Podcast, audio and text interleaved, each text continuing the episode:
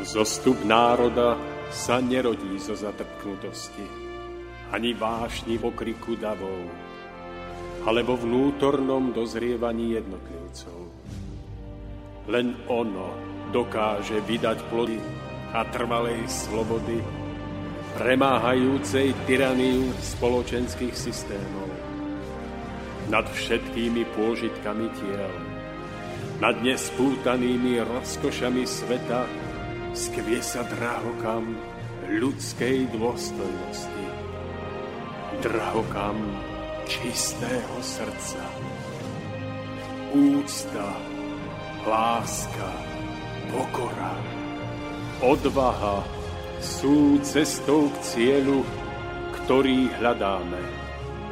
Stojac pred následkami svojich skutkov, kto obstojí?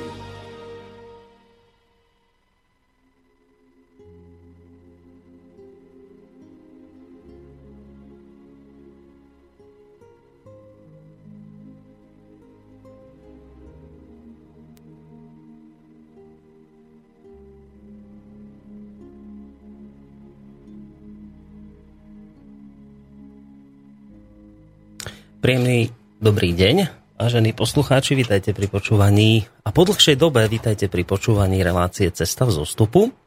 V rámci tej dnešnej časti som si povedal, že urobím taký trochu netradičnejší úvod.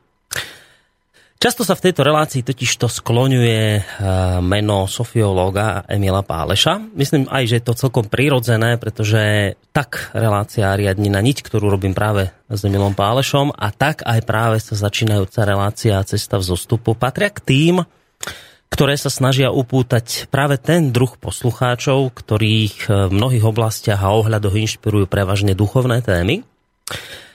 A samozrejme, aby sme sa nedopustili nejakej tej chyby hneď v úvode, aby sme nenadobudli možno mylnú predstavu.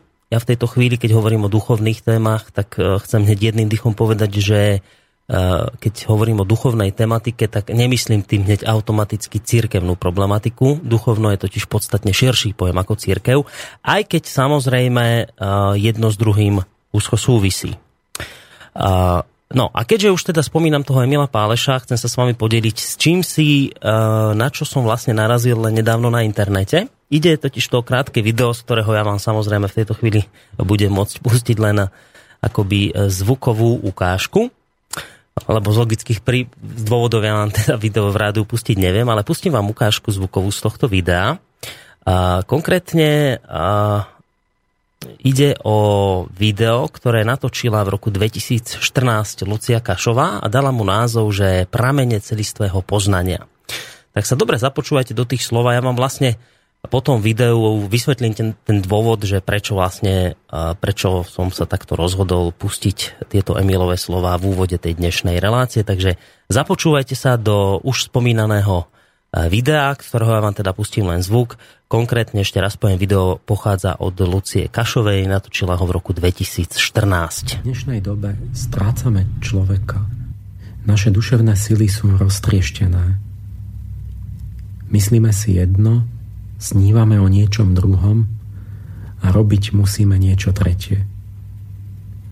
Veda, náboženstvo a ekonomické požiadavky nás vedú každé iným smerom. Ale skutočná individualita sa rodí až tým, že zintegruje svoje myslenie, cítenie a vôľu pod jednu vládu. Až potom začne sama utvárať svoj vlastný osud. Slovanskí myslitelia hľadajú celistvú múdrosť, syntézu prameňov poznania, zmyslov, rozumu a intuície. Tieto tri sú ako traja kráľovskí synovia z povesti. Ak sa rozdelia, každý sám podľahne. No ak budú držať spolu, zlo ich nepremôže.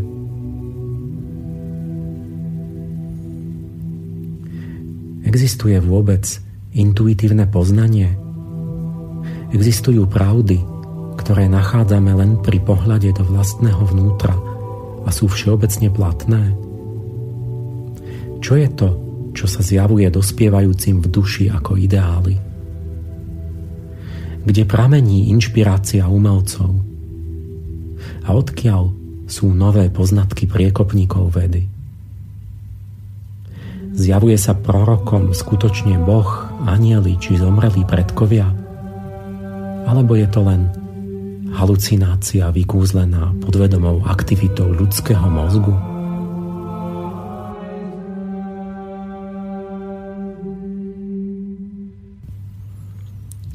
Videli mystici a proroci národov od úsvitu dejín každý niečo iné? Alebo to isté? Cez celú rozmanitosť dejín zjavenia presvitajú spoločné archetypálne motívy. Keby tieto vnúknutia boli len osobným výmyslom jednotlivcov, nemali by spoločné jadro. Ale keby to spoločné pramenilo len z biologickej prirodzenosti, zdedenej po spoločných predkoch v evolučnej histórii, zjavovali by sa nám stále v každej dobe rovnaké duchovné obsahy. A tak to nie je. Ľudia na vzdialených kontinentoch podávajú nezávisle od seba správy o podobných vnuknutiach v rovnakom čase, no v každom čase iného druhu.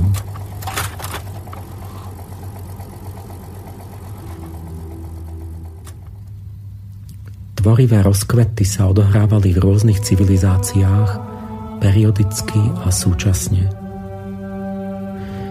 Naši praotcovia verili, že to je 7 archanielov, ktorí sa striedajú ako duchovia času. Každá duchovná bytosť má svoj rytmus a inšpiruje špecifický druh umenia, vedy a filozofie. A tvorivé vlny v dejinách sa skutočne odohrali tak, ako to predvídali mudrci staroveku. V akej dobe žijeme? Heraldické zvieratá symbolizujú ideály, úlohy, ktoré sa vnútorne zjavujú dušiam. Jednorožec spravodlivú vládu, Fénix sebapoznanie a duchovný prerod. Antickí autori opísali ich rytmy, ktoré sa práve pretínajú.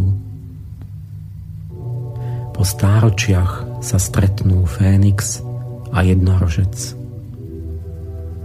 Také vznešené zvieratá zasadli na trón času. A my spíme. Takže toľko, vážení poslucháči, z daného videa, z ktorého som vám pustil zvukovú ukážku. Video natočila, ešte raz stopujem, Lucia Kašová v roku 2014 s Emilom Pálešom. Ak chcete toto video aj vidieť, môžete si ho pozrieť na našej facebookovej stránke. A teraz ten dôvod, že prečo som si ho vlastne vybral do úvodu dnešnej relácie Cesta vzostupu. Bude to asi z toho hlavne dôvodu, ktorý zaznel na záver, respektíve z toho záverečného konštatovania Emilovho, keď sa pýta na záver, a my spíme. V tom duchovnom, nehmatateľnom, jemnom svete sa vraj dejú veľké veci, ako ste mali možnosť počuť vo videu. A my spíme. Takto aspoň tvrdí spomínaný Emil Páleš, lenže duchovný svet a udalosti v ňom inšpirujú a do značnej miery zaujímajú nielen tohto sofiológa, ale aj iných pravidelných hostí mojich relácií. No a jedným z tých hostí sú práve ľudia, ktorí pravidelne chodievajú do relácie Cesta vzostupu. Tí sa dnes rozhodli, že okrem iného dnes teda aj zbilancujú tie uplynulé diely relácií a že sa tu dnes porozprávame okrem iného aj o tom, ako na tie rozoberané témy reagovali poslucháči. No a možno sa dnes aj dozvieme teda odpoveď na to, či teda ešte stále spíme, tak ako to tvrdí Emil Páleš, alebo sa ľudia začínajú pomaly prebúdzať pre duchovný svet. V štúdiu v tejto chvíli vítam už teda spomínaných dvoch pánov. Jedným z nich je pán Roman Mišovie. Dobrý deň vám prajem. Dobrý podvečer všetkým, ďakujem. A dobrý deň, alebo dobrý podvečer samozrejme aj druhému pravidelnému hostovi relácie Cesta vzostupu Tomášovi Lajmonovi. Vítajte. Ďakujeme pekne. No a samozrejme, vítame aj vás, v prvom rade hostí tuto v štúdiu, lebo Mám pocit, že len pri tejto relácii sa to tak pravidelne opakuje, že sem chodia ľudia, že sa tak posadia do tohto nášho klubu, takže za to sme veľmi vďační, takže vás prioritne vítame tých, ktorí ste teda aj merali tú cestu sem ku nám do štúdia, alebo respektíve do klubu Banskej Bystrici. No a samozrejme, ale vítame aj vás, vážení posluchači, ktorí teda z nejakých dôvodov ste nemohli cestovať a je pre vás pohodlnejšie doma túto reláciu počúvať, tak samozrejme aj vás v tejto chvíli vítame. Samozrejme platí to stále, čo hovorím v úvodoch relácií, že teda budeme veľmi radi, ak sa do tej našej dnešnej debaty zapojíte. Mňa samého bude zaujímať, o čom to dnes teda bude tá bilancia. Ale nie len to, lebo v tej druhej časti by sme sa mali opäť vrátiť k téme, ktorú sme v minulosti už rozoberali. To je teda vedomie za prahom pozemskosti. No a čo som ale chcel povedať, tie technické veci, že samozrejme budeme veľmi radi, ak sa do tejto našej debaty zapojíte. Mail studio@slobodnyvysielac.sk, tam môžete všetky svoje otázky, námety, názory, čokoľvek písať v tejto chvíli. Môžete nám takisto písať aj na Facebooku, na našej novej internetovej stránke a úplne ideálne, keď nám rovno zatelefonujete do štúdia na číslo 048 381 0101. Spolu s pánom Romanom Mišovie a Tomášom Lajmonom vám v tejto chvíli nerušené počúvanie praje aj Boris Koroni. Tak páni, dávno sme sa inak nevideli. Tak je. Však to už bude aj nejaký ten mesiac, hádam, pomaly sa mi vidí. Už nejaká, no, nejaký ten mesiac. Ja aj dlhšie som tu nebol. Vy ste tu aj dlhšie neboli, lebo pán Lajmon posledne tu bol s Pátrom Pakošom, mám pocit. To bolo to 3.4. No ešte tak vravím, už aj vyše mesiaca to je. Tak teda vítajte opäť. No dnes ste si teda zvolili takú tému, že v prvej časti tejto relácie by sme mali zbilancovať, zhodnotiť tie uplynulé diely a vôbec aj to, ako na ne reagovali poslucháči. Ja som si práve preto vlastne trošku pomohol tým úvodným videom, kde teda zaznel názor, že my, napriek tomu, že sa tu dejú veľké veci duchovné, Emil to opísal v tom stretnutí jednorožca s Fénixom, ja v tejto chvíli neviem celkom presne, čo si pod tým mám predstaviť, ale iste je za tým niečo hlbšie. Ale skrátka hovoril o tom, že ako v tom duchovnom svete sa dejú v týchto dňoch, v týchto chvíľach, v týchto rokoch, v tejto dobe proste veľké veci a my spíme. Tak toto je ani nie, že úvodná otázka, ale toto je taká niť, ktorá by sa vlastne mohla ťahať celou tou úvodnou časťou našej dnešnej relácie, že by sme mali teda po tých všetkých bilančných reláciách, ktorými si prejdeme a zbilancujeme, asi by sme si teda mali dať odpoveď na to, že či stále spíme, alebo máte pocit, že to začalo pomaly poslucháčov prebúdzať pre takéto témy, lebo mám pocit, že toto bola akoby aj taká hlavná vízia tejto relácie, trošku ľudí nadchnúť pre tú oblasť duchovná, aby sa teda hneď nezaľakli, že keď ideme hovoriť o duchovne, neznamená to, že tu teraz sedia nejakí cirkevní fanatici a budeme vám tu tlačiť do hlavy nejaké kostolné záležitosti, keď ja netvrdím, že to je nič zlé, len aby ste sa nenahnevali niekto, kto chodíte do kostola, že všetka čest, to je v poriadku. No vrajím, že duchovno je trošku iný pojem, širší, ako keď to proste stvrknete len na cirkev. Takže dnes by sme mohli asi dať aj na toto odpoveď, pán Lajmon. Snáď áno. Môžeme sa o to pokúsiť opäť. Dobre. Tak sme spomínali to, že sa budeme snažiť urobiť nejakú stručnú bilanciu vôbec toho celého nášho pôsobenia tu v rádiu a dať si tomu nejaký takú rekapituláciu, aby sme si povedali o tom, že čo sa nám podarilo naplniť, čo je ešte pred nami. Pretože tá snaha tu už bola viackrát, minimálne teda vo mne, určite aj v pánovi Mišovie, sa zastaviť a obzrieť sa naspäť. No ale tým, že v období Vianoc tie témy vrcholili a bolo to také napäté, tak sa nám to nepodarilo.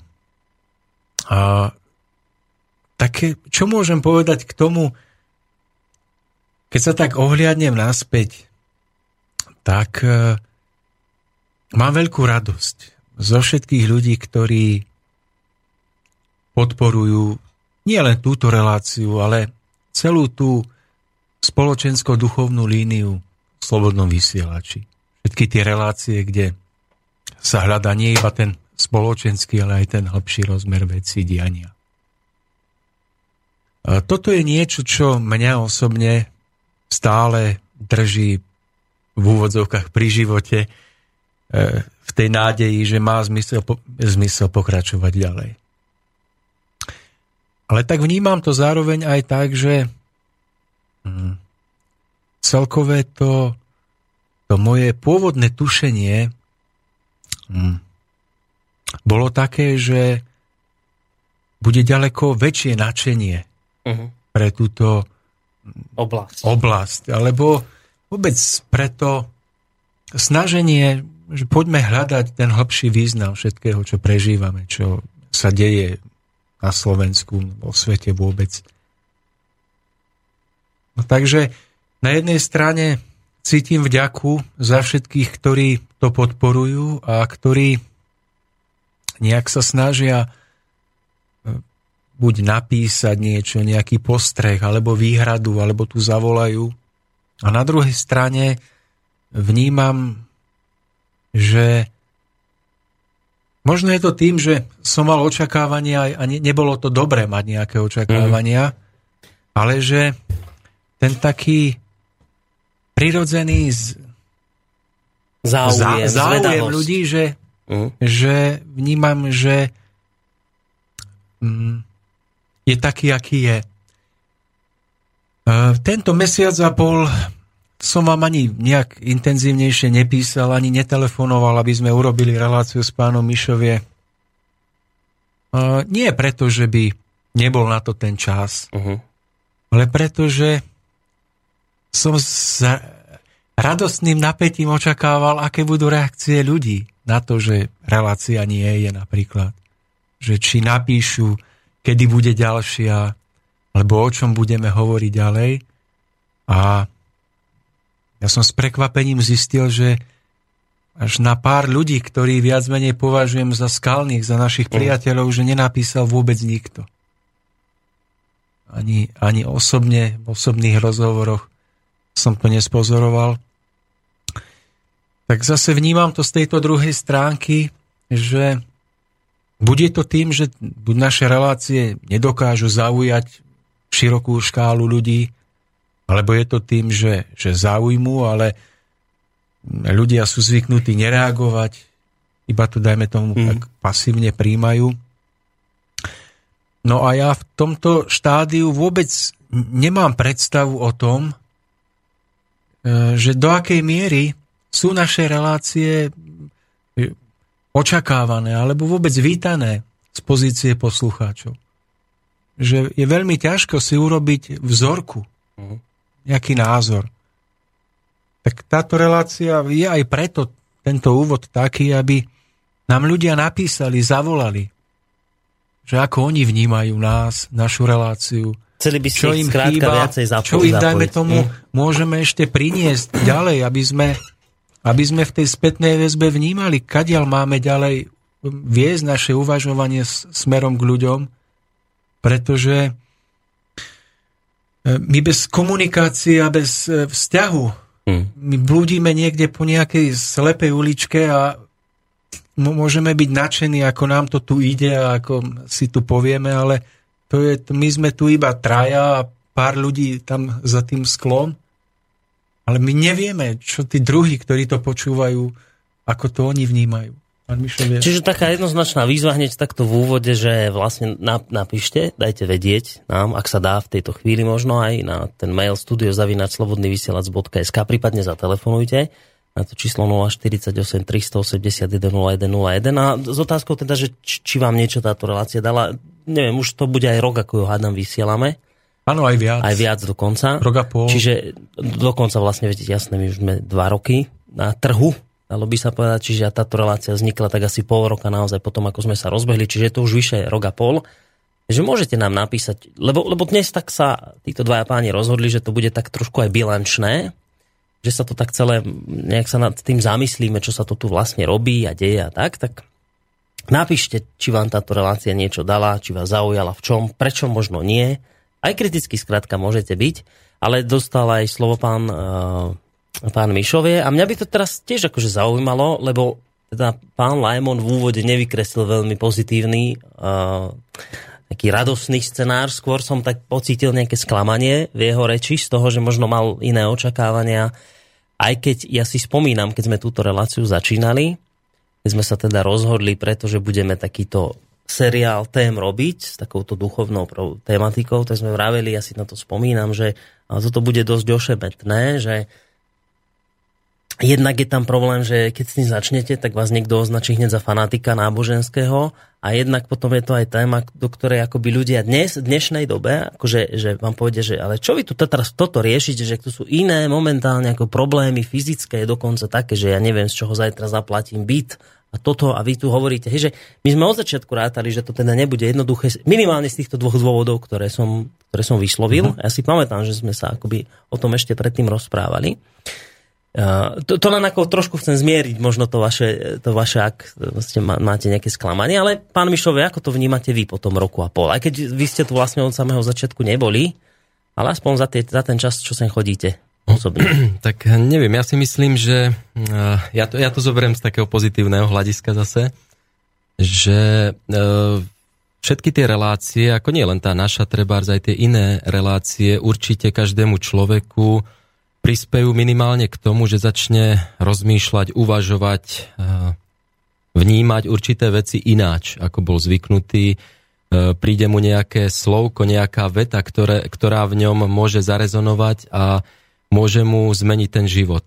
Môže to byť aj v tom pozitívnom, môže byť tá reakcia aj opačná, že si povie, hej, že čo to za blúznivci a tak ďalej.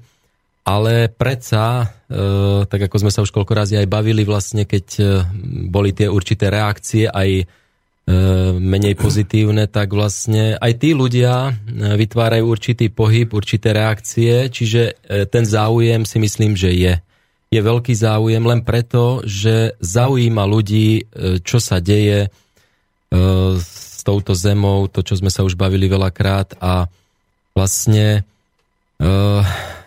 Duch ako taký, ako to naše vnútro vlastne je doslova ako keby lačný po týchto rôznych veciach, prežitiach a chce načerpávať vlastne tie určité prežitia z rôznych ľudí, chce sa učiť, chce jednoducho sa zdokonalovať.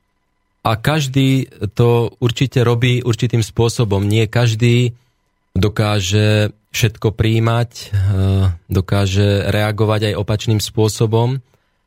A to je práve výhoda v tom, že vlastne aj keď ľudia reagujú iným spôsobom, tak my môžeme rozprávať vlastne a pochopiť aj reakcie tých ľudí, ktorí jednoducho nie sú zanietení pre duchovné veci, ale vychádzajú z úplne z inej reality trebárs a nevedia pochopiť určité veci.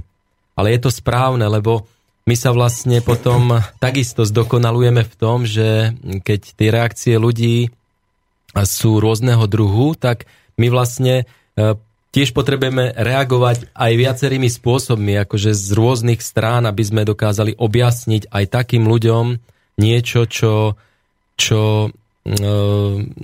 lebo poviem to tak, že aj mne, keby niekto povedal niečo, čo neviem pochopiť, tak by som nad tým rozmýšľal, by som uvažoval, že ako to myslel ten človek. Že ja vlastne by som nesiahal vlastne na určitý stupeň, ktorý jednoducho nedokážem pochopiť.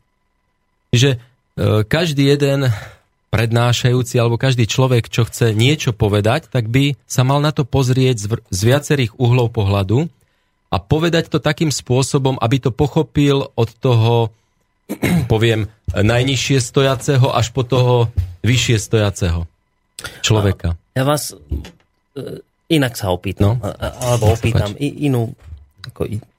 iné zamyslenie, teraz poviem, že... Tak v úvode som spomínal Emila Páleša. Ten kedysi dávno založil Sofiu, vydávali nejaký časopis, potom ho vydávať prestali, už ho dnes nevydávajú. Ale Sofia funguje, chodí po rôznych prednáškach. Po rôznych prednáškach chodíte aj vy. A po rôznych prednáškach chodí napríklad aj taký duchovný človek, ako je Žiarislav, ktorého tiež tu mám v relácii. A keď som sa s ním bavil na túto tému, že ako to vlastne je, či pribúda množstvo ľudí, ktorí chodia na tie jeho akcie, na tie jeho prednášky, na tie rôzne slnovraty, ktoré organizuje a podobne, tak akurát asi dve relácie dozadu sme sa o tom bavili a vraví, že aj áno, ale že je to veľmi, veľmi pomalé. Že to je skrátka... že to nejde takou rýchlosťou možno, ako by očakával. Čiže čo chcem povedať týmto všetkým, že to vy všetci, akoby, ktorí sa dáte na túto dráhu, a každý zo svojho uhla pohľadu, každý trochu inak. Žiarislav inak ako vy, Emil Páleš inak ako vy, ja neviem, Pavel Pakoš inak ako vy, ktorý sem chodí. Každý z nejakého uhla, ale že akože spoločným menovateľom všetkých týchto vašich aktivít je to, že tam nie je nejaký akoby ja nechcem povedať, že objednávka verejnosti tá možno aj je, ale že každý sa sťažuje vlastne na to isté, že sa nedarí prelomiť akoby ten záujem ľudí. A teraz ja neviem, či to je nezáujmom, alebo je to skrátka len tým, ako to pomenoval v závere tam toho videa Emil, že proste spíme. A možno doba ešte týmto veciam proste nepraje. Kde to je? Kde vy vidíte ten dôvod? Lebo vravím, toto je niečo, čo spája vás všetkých. S kýmkoľvek sa budem o tom baviť, kto robí tento druh relácií, tak každý povie toto isté. Kde je príčina? No ja si myslím, že tá príčina spočíva v prvom rade v tom, že záleží, čo všetko sa ponúka a koľko toho je. Pretože, poviem taký príklad, hej, že keď človek príde trebárs na Slovensko, tak musí v prvom rade spoznať zákony, ktoré tu fungujú. Pozemské zákony, aby sa tu udržal, aby nespravil nejaký prehmat, aby zaplatil dane a tak ďalej. Je toho veľmi veľa. A musí sa tomu venovať. Tým pádom tá energia vlastne je vkladaná do týchto vecí. No ale potom zostáva veľmi málo energie na ďalšie veci. A to je vlastne to, čo sme sa už veľakrát o tom rozprávali, reklama ovplyvňuje. Čím viac je trebárs zlých vecí na svete, tým viac to dokáže ovplyvniť človeka a sťahuje ho to smerom nadol.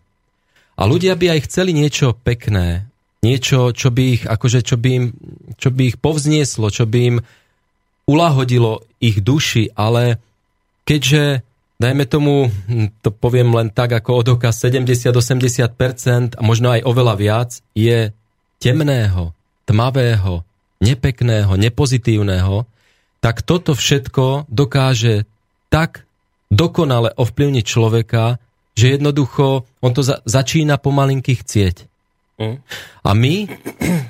Každý jeden duch vlastne, ktorý je čistý od základu, vlastne by mal chcieť pravdu, by mal chcieť krásu a čistotu.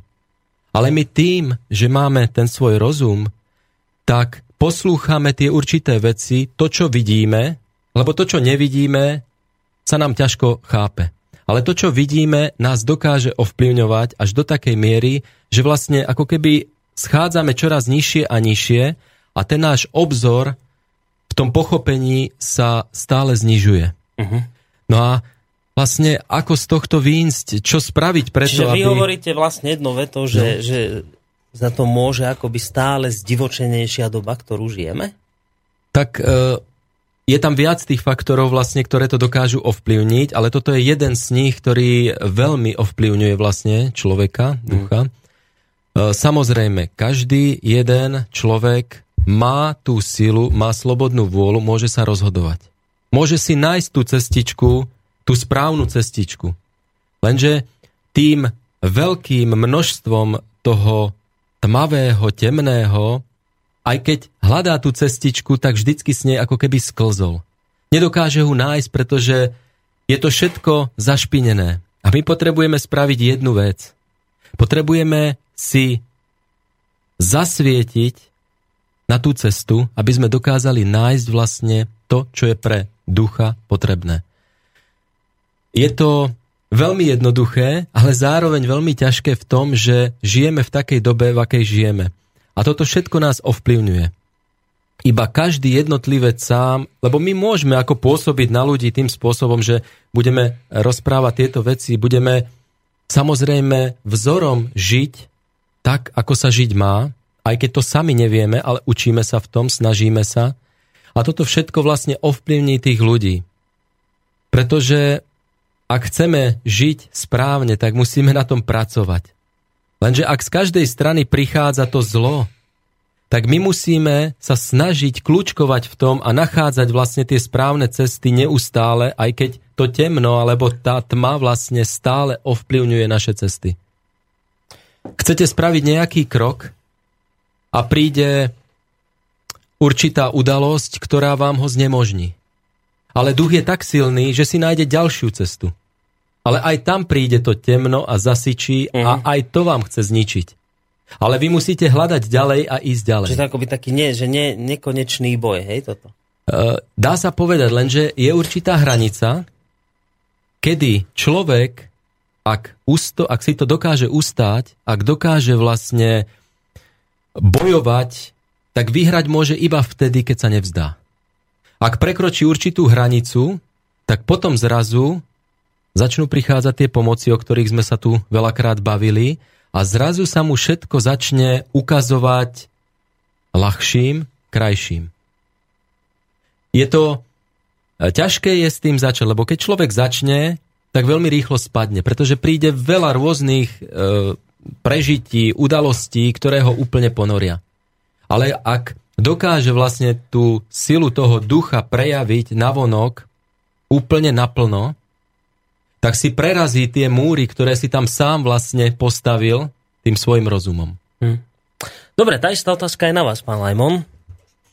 Presne tá istá, čo som dal pánovi Mišovie, že teda čím to je? Nebudem to celé opakovať, že ako sa v tom všetci vlastne trápite. Jednoducho, že sa nedarí nejakým spôsobom. Kde vidíte problém? Pán Mišovie vraví, že to je dobou, ktorú žijeme a tým zatemňovaním mozgu a všetkých tých vecí, že proste reklama, média, furt vás niečím zabávajú a proste nemáte akoby čas, možnosť sa nadchnúť pre niečo iné. Kde vy vidíte ten problém? Ten obraz z toho úvodu som vlastne smeroval k tomu, akoby nejakej diagnostike celého problému, ale k tomu, aby si aj naši poslucháči uvedomili, že jedine v dialogu a v komunikácii môžeme vzájomne rásť. A ja predpokladám, že naše relácie alebo iné relácie s tým hĺbším duchovným zameraním ľudia počúvajú a že ich to zaujíma. No zároveň je veľmi dôležité vstúpiť do dialogu. Boli relácie napríklad o úlohe ženy alebo o odievaní. Určite aj pán Mišovie si spomína aj vy, že to boli témy, ktoré ľudia ťažko prijímali, ale ich vybudili k reakciám.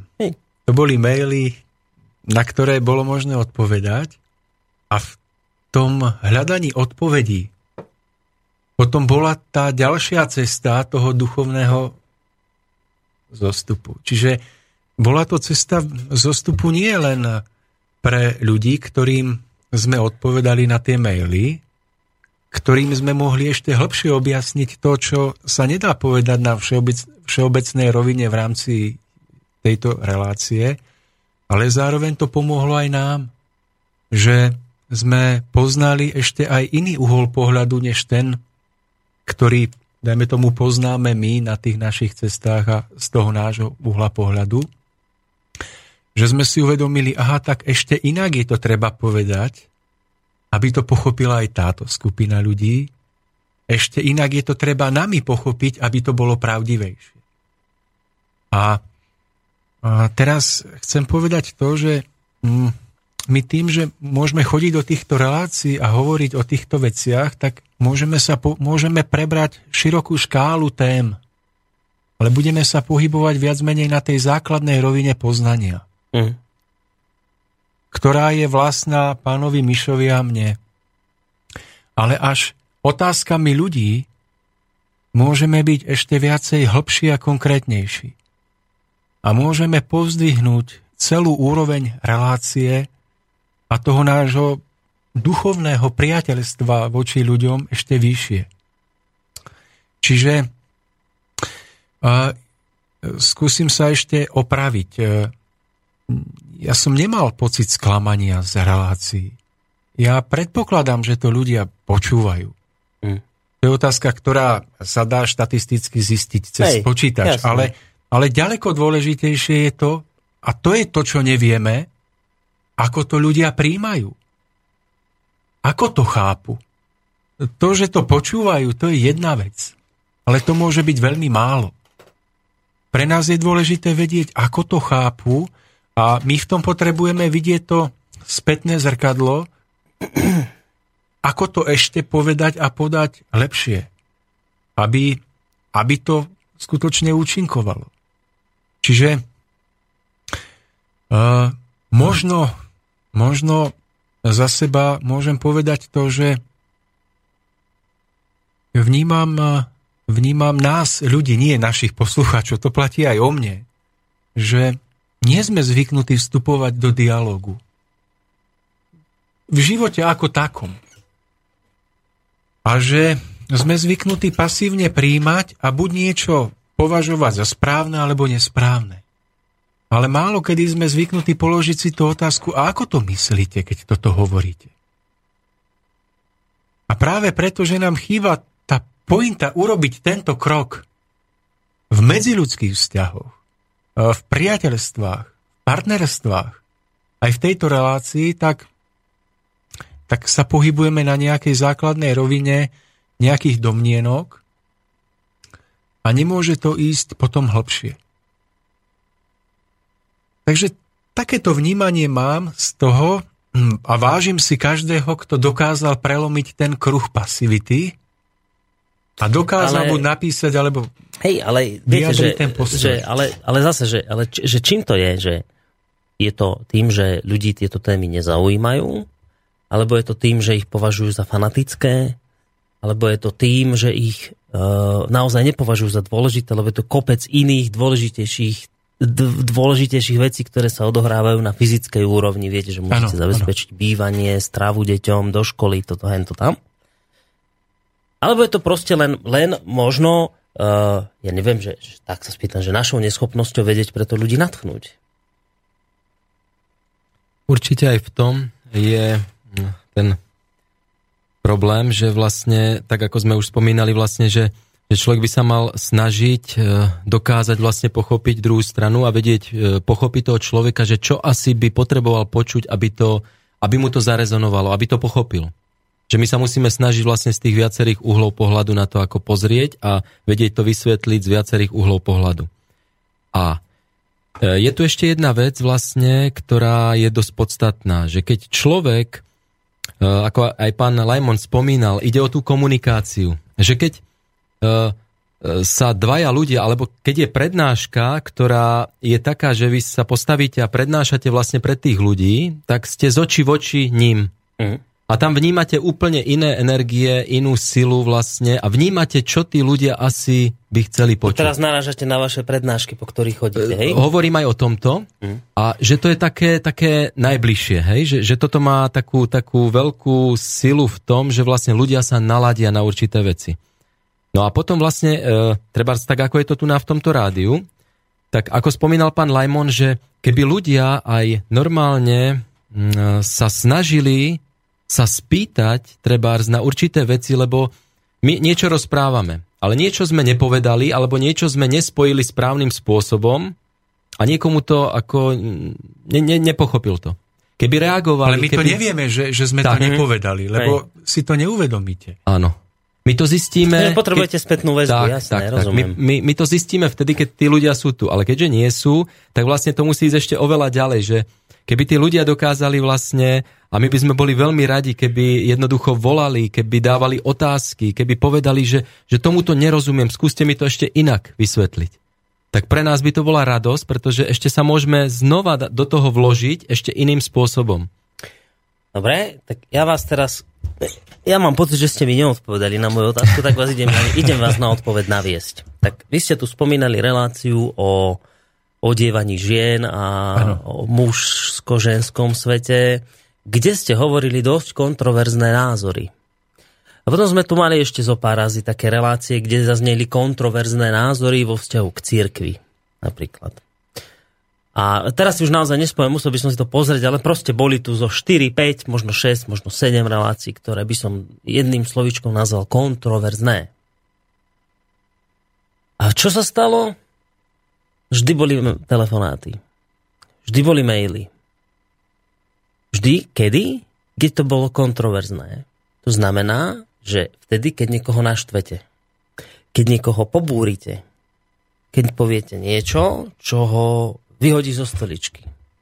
Tak ja mám pre vás jednoduchý recept. Naštvite ľudí a budú vám sem volať.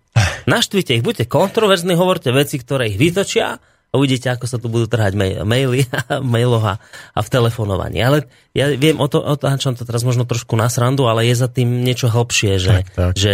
Že na týmto sa treba uvedomiť, akoby zamyslieť, že prečo je to dnes tak, že ľudia sú schopní niečoho, až tedy, keď najskôr im vyhecujete emócie. A potom oni potom sa povzdrú a začnú písať a zapoja sa a tak ďalej. Kým im toto akoby neurobíte, my som to už spomínal aj v tejto relácii viackrát, aj v iných reláciách, viackrát aj pri doktorovi Čuhovi, ktorého mávam. Presne toto sme riešili už u neho v relácii Okno do duše, on je psychológ a hovorí, áno, dnes je to tak, že dnes sú ľudia už tak zblbnutí, že jednoducho, keď im nedáte dostatočné emócie, kým ich nevytvoríte, nevyhecujete, jednoducho nič, nula vodou.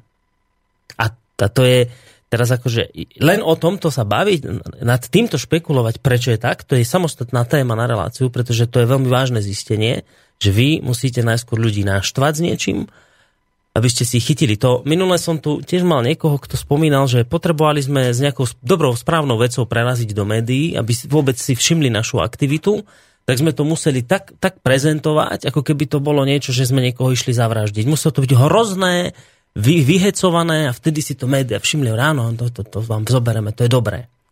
Keď som robil v slovenskej televízii nejaké príspevky, tak keď vám povedali, že ale kým tam nie je niečo akoby také, viete, že taký moment, ktorý ľudí vyhodí zo stoličky, tak my vám nemôžeme takú tému zobrať.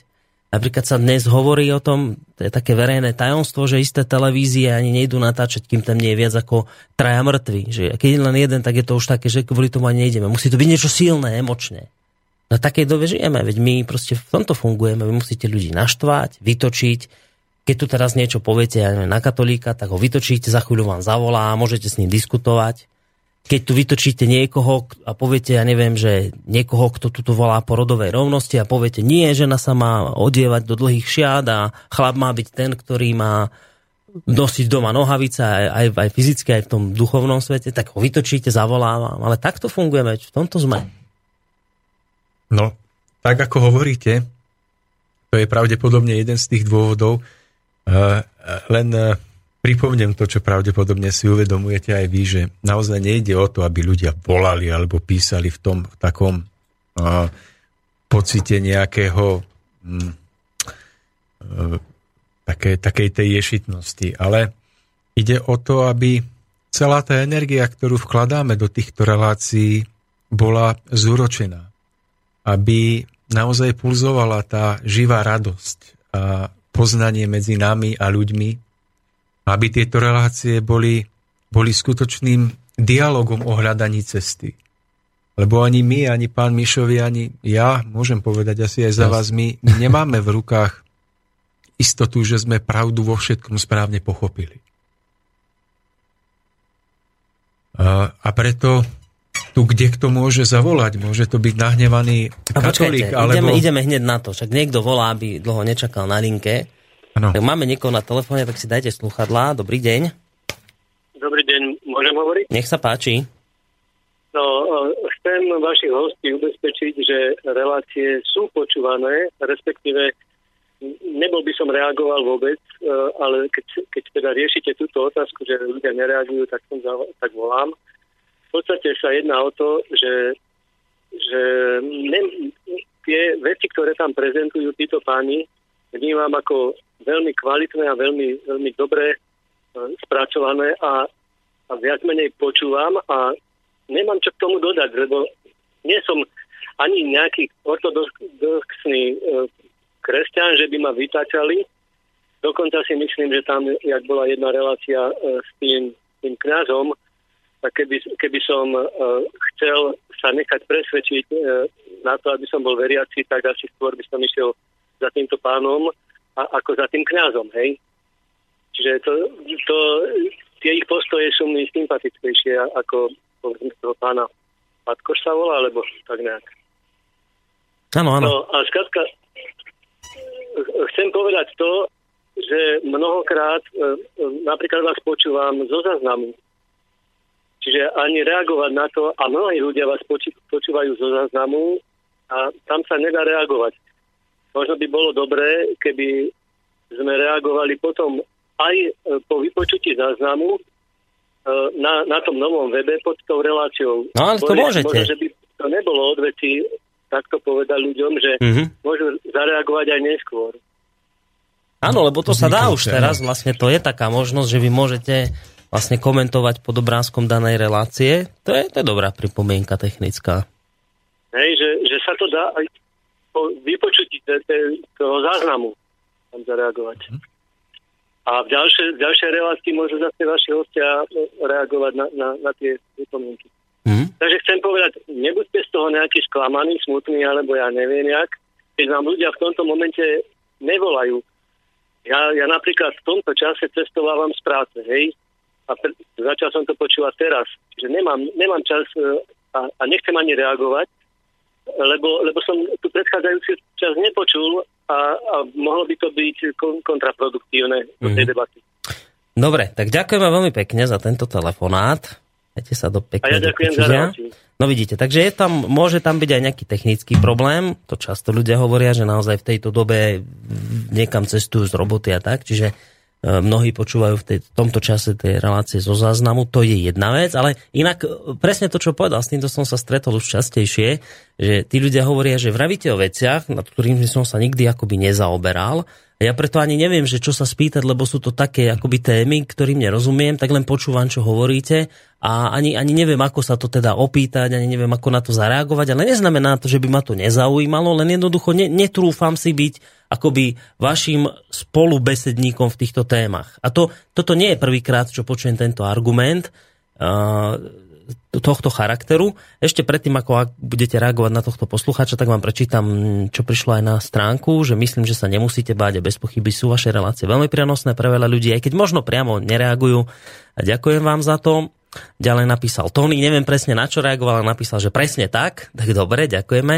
A teraz tu máme ďalší mail od Megy, že zdravím páni do štúdia, chcem vás uistiť, že vaše relácie vôbec nie sú márne. Keby ste vy len vedeli, koľko sebapoznania ste mi za zhruba rok a pol, čo vás počúvam, dali, ohromné množstvo informácií, ktoré ma viedli k zamysleniu a začala som spoznávať samu seba. Nie sú to len vaše relácie, ale aj veľa iných. Nemyslím, že by ste mali z toho nejak byť sklamaní alebo skepticky. Berte to z tej lepšej stránky. Ak dokážete namotivovať čo je len jedného človeka, má to zmysel. Svoju cestu si každý musí nájsť sám. Mne osobne sa tá cesta veľmi urýchlila, keď som prestala sledovať televíziu. Počkajte, zodvihnem telefón, ale počkajte na telefóne, kým dočítam mail. No začala sledovať televíziu a už vyše 2 rokov ju nemám. Za ten čas som sa naozaj neskutočne veľa naučila o svete, ale aj sama o sebe. A pre veľkú zásluhu na to majú relácie v Slobodnom vysielači len tak ďalej a ďakujem vám, že ste. No a keď som spomínal, že máme poslucháča, tak ešte si poďme poslucháča vypočuť. Dobrý deň. Haló, počujeme sa? Dobrý deň, počujeme sa. Nech sa páči, už ste vo vysielaní. Ja vás chcem teraz ubezpečiť, že ste počúvaní a na schvál som si teraz dala vaše telefónne číslo do telefónu, aby som vám mohla reagovať. No, aká ste zlatá. Tak ďakujeme veľmi pekne. No. Tak len sa nevzdávajte, lebo je to veľmi dobré, čo robíte. No, vidíte. Ďakujeme veľmi pekne. Tak ďalší podporný telefonát. Majte sa pekne do počutia. No, tak môžete teraz lebo zazneli nejaké maily, zaznelo niečo zo stránky, nejaké tie zo 2 telefonáty, tak môžete na to zareagovať. Samozrejme, ďakujem každému, kto vnútornou energiou alebo navonok podporuje akúkoľvek podobnú snahu. V každom prípade každá otázka alebo podnet k našim reláciám, k niečomu, čo vnímajú, že by bolo potrebné prehlbiť, bude aj naďalej vítané.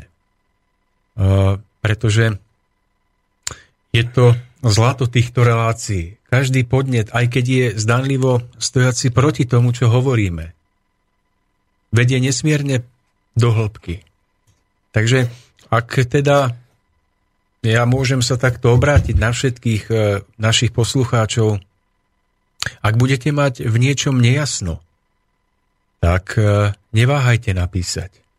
Pretože nie je nič nebezpečnejšie ako pocit, že sme pochopili, že skutočne vieme a pritom ideme iba po povrchu. A verím, že to nie je prípad našich poslucháčov alebo všetkých našich poslucháčov. A nechcem ani hovorím, ako, aby to vyznelo ako zúfanie, ale ako snaha o to, aby sme vstúpili do dialogu. A my robievame aj verejné prednášky. Chodievame do jednotlivých miest Slovenska, či už je to Trenčín, Zvolen, na východ do Košic.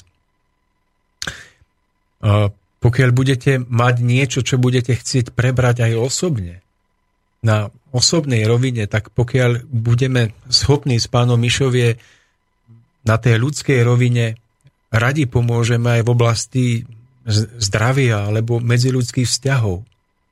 My sme plánovali robiť do budúcna niečo ako takú duchovnú ambulanciu pojazdnú, že kde budeme chodiť na prednášky, tam po prednáške môžeme zostať napríklad ten večer alebo na budúci deň a môžeme s ľuďmi hovoriť o tom, čo prežívajú, čo ich trápi. A aby sme mohli im pomôcť nielen všeobecne, ale možno aj osobne. Pretože my sa stretávame s tým, že mnoho ľudí sa nemá s kým porozprávať o takýchto hlbších veciach. A boli by sme veľmi radi, keby sa ľudia nebáli a nehambili.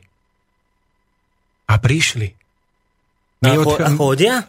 No tak chodia na prednášky, áno, ale vnímam, že ten potenciál ľudí, ktorým by bolo možné ešte odovzdať poznanie, je veľký. Len možno, že oni nevedia z našej strany, že je tu tá možnosť, tá podaná ruka. A my potom odchádzame s pánom Mišovie z niektorej z tých prednášok naplnený veľkým šťastím, keď sa čo len s niekým po prednáške porozprávame o tom, čo prežíva, čo ho možno trápi. A keď nám na konci povie, že mu to veľa dalo, že má nádej pokračovať ďalej. To sú také tie zlaté chvíle nášho žitia, nášho života, ktoré by sme radi prežívali s ľuďmi aj naďalej, aj intenzívnejšie. Tak hľadáme cestu, ako ďalej. My to nerobíme tak, že príďte, položte nám tu 15–20 eur a budeme vám 15 minút radiť do života. My sa nesnažíme robiť to ako obchod. Veď ani do tejto relácie nechodíme za účelom nejakého zisku, zárobku. Ale aby sme mohli aj my, aj ľudia prežívať väčšiu radosť, že tú chvíľku, čo máme na tento život, tu na zemi darovanú, že si odovzdávame čo najviac. Čiže vy sa snažíte ani nie teraz povedať, že ste nejako sklamaní z niečoho, ale skôr, že vyburcovať, vynecovať ľudí. Poďme ešte ďalej. Neostávajme na tejto rovine, lebo prejde rok, dva. Budeme počúvať, vy budete počúvať nás, my... Budeme hovoriť v nejakej mase, hej? Ja áno, ale život ponúka aj ďalšie šance na prehlbenie vzťahov, prehlbenie poznania. Teraz ideme zajtra na Pustý hrad do Zvolena, kde chodievame už 5 rokov, kde môžu prísť ľudia, ktorí chodia na naše prednášky, lebo po prednáškach nie je kedy s každým, keď hneď odchádzame, ani niekedy nie je záujem z tej strany ľudí, tak ideme takto do prírody a keď prídu ľudia, tak cestou hore alebo dolu môžeme neformálne viesť dialógy. A veľmi sa tešíme, že príde niekto, kde zase prežijeme nejakú hodnotnú udalosť. Čiže dialog, to je to, po čom teraz voláte, že toto je to, čo mám. Ten úprimný, vrúcný dialog, aj o tom, čo ma poteší, aj o tom, čo ma možno, že trápi, čo nemám vyriešené a poďme hľadať tie cesty. Nebuďme zavretí v ulite. Ľudia, ktorí fandia skôr týmto druhom informácií, možno takej duchovnejšej oblasti, oni často sú skôr v polohe rôznych poslucháčov, ako by mali byť tí, ktorí sa aktívne zapájajú do niečoho. Čiže vy hovoríte teraz o tom, že poďme to akože povýšiť na vyššiu úroveň, toto celé, o čom sa tu bavíme, a o témach, ktoré tu zaznievajú a správame z toho akoby taký Hyde Park názorov, hej, nech to tu samélie názorov. Áno, nech sa tu ponúkajú pohľady, nové cesty, nové nápady. To pomáha aj vám. Aj nám pomáha to všetkým. Pomáha to celej myšlienke. Hlavne. Je to ako... Ďakujem vlastne za tie reakcie tých poslucháčov, ktorí vôbec dačo ako sa odvážili povedať a myslím si, že takto to je s viacerými ľuďmi a ja by som bol taký istý. Ja by som iba počúval a buď by sa mi páčilo alebo nepáčilo, ale nereagoval by som. A myslím si, že takto je veľa ľudí, ktorí súznejú s tým, možno vo väčšine prípadov, a jednoducho ale nereagujú. Ale presne ako aj tá pani povedala, že ono vlastne sa to vznáša potom, hej, tá energia prúdi vlastne, osloví to človeka. Vrajím, jedno slovko, ktoré počuje, tak si človek dokáže vlastne postavať tú určitú mozaiku, preto jedno slovko, ktoré počul, a môže ho to posunúť ďalej vlastne a môže mu to pomôcť na tej svojej ceste. No a to som chcel povedať aj, že veľa ľudí práve aj z rádia počúvajúcich začali chodiť na naše prednášky. Áno? Osobne. Sa vám to už aj vo fyzickej rovine prejavilo, jasné. Takže to je akože nádhera, že vlastne sa to, že to ide ďalej. Hej, ale vlastne aj k ním tá istá výzva, že ani vy tam na tých prednáškach nebuďte len takí pasívni prijímatelia informácií, ale že zapájajte sa do tej debaty, že toto chcete. Dobre, mail ďalší prišiel od Sašky, že dobrý večer, za seba k relácii Cesta vzostupu, reláciu hodnotím len pozitívne, určite obsahuje, obohacuje a stojí za to v nej pokračovať. Pre mňa osobne je povzbudením, inšpiráciou, ostrovom pokojného dialógu. Dnešná doba je okrem iných typická nedostatkom ocenenia. Tí, ktorí sú spokojní, sa neozývajú a kritici kričia hneď, pritom môžu byť v podstate v menšine. Len ich tým pádom viac počuť. No, to viete, jak sa to hovorí, že prázdny súd najviac duní. No, a ešte pripísala, že prikladám svoju dávku úprimného ocenenia k tejto relácii. PS, súhlasím s telefonujúcim poslucháčom v čase, ktorý telefonoval teda 18:15. Chcete ďalší mail? Niečo mi vyfúklo. Asi to nemám povedať teraz. Asi nie. Asi a povedzte, čo ma... Povedzte teraz. Neviem. Neodišlo mi to. Ja som sa na vás pozeral, boli ste takí nadšení. Ja vy ste chceli niečo povedať a ste zabudli. Ja som myslel, že ešte nechcete niečo povedať, že čo máte a nechcete povedať. Dobre. Tak tuto píše Honza, že ďalší pořad, co mohu poslouchať z archívu, díky a zdravím. Tak, takýto názor zaznel z Čieha, tuto máme od Jana. Zdravím, ako vás tak počúvam, Jingle, túto reláciu počúvate vďaka vašim dobrovoľným príspevkom, respektíve táto relácia bola vyrobená vďaka vašim dobrovoľným príspevkom. Absentuje vo vysielaní SV až na norové relácie, skúste ho púšťať aj vo svojich reláciách. Dobre, poviem túto kolegovi Petrovi, ktorý nám tuto programuje, kadejaké veci, čo idú predá po relácii, aby mi to tam hodil. A budeme to púšťať, to naozaj nie je problém, to je len technická záležitosť. Tak už mi to prišlo. No. Tá myšlienka. To je taká zaujímavá časť našich relácií. Sú to tie relácie konfrontačného typu, ako mávame s Pavlom Pakošom. Ono to začalo veľmi burlivo na tú tému o reinkarnácii. To bolo vyvolané tým, ako Pavel sa obul do nás, ktorí máme toto poznanie, a vlastne nás vyburcoval k tej reakcii. No a máme také pohľady a názory, že nerobte to, lebo je tam cítiť napätie, je to negatívne, je to akože také, nie je to také harmonické. Je vaši poslucháči, niektorí vám to hovoria, hej? Niektorí áno. Tak k týmto typom relácií by som povedal toľko, že my aj keď sa s Pavlom Pakošom v tej relácii niekedy na seba akože hneváme, že tá téma je napätá, tak môžem ubezpečiť všetkých poslucháčov, že ako ľudia po ľudskej stránke sa máme nesmierne ako ľudskí radi. Takže aj tieto relácie majú ten význam, aby postavili do určitého k sebe, do toho protipólu pohľady, ktoré sa bežne nestretávajú. Ja som veľmi rád, že taký Pavel Pakoš ako kňaz je ochotný prísť a výjsť s kožou na trh. A veľmi rád sa povznesiem nad nejednú vec, ktorú povie, s ktorou nemôžem súznieť, s vďakou za to, že vôbec príde a ponúkne ten protipohľad. No a aj tieto relácie majú ten význam, nie aby sme si hanili názory navzájom, ale aby ponúkli vlastne tie dva pohľady. Už tu je ten zárodok toho dialogu, aby aj tá druhá stránka tých poslucháčov si mohla prísť na svoje a mohla si zároveň aj vnútorne ohodnotiť hodnotu tých jednotlivých pohľadov.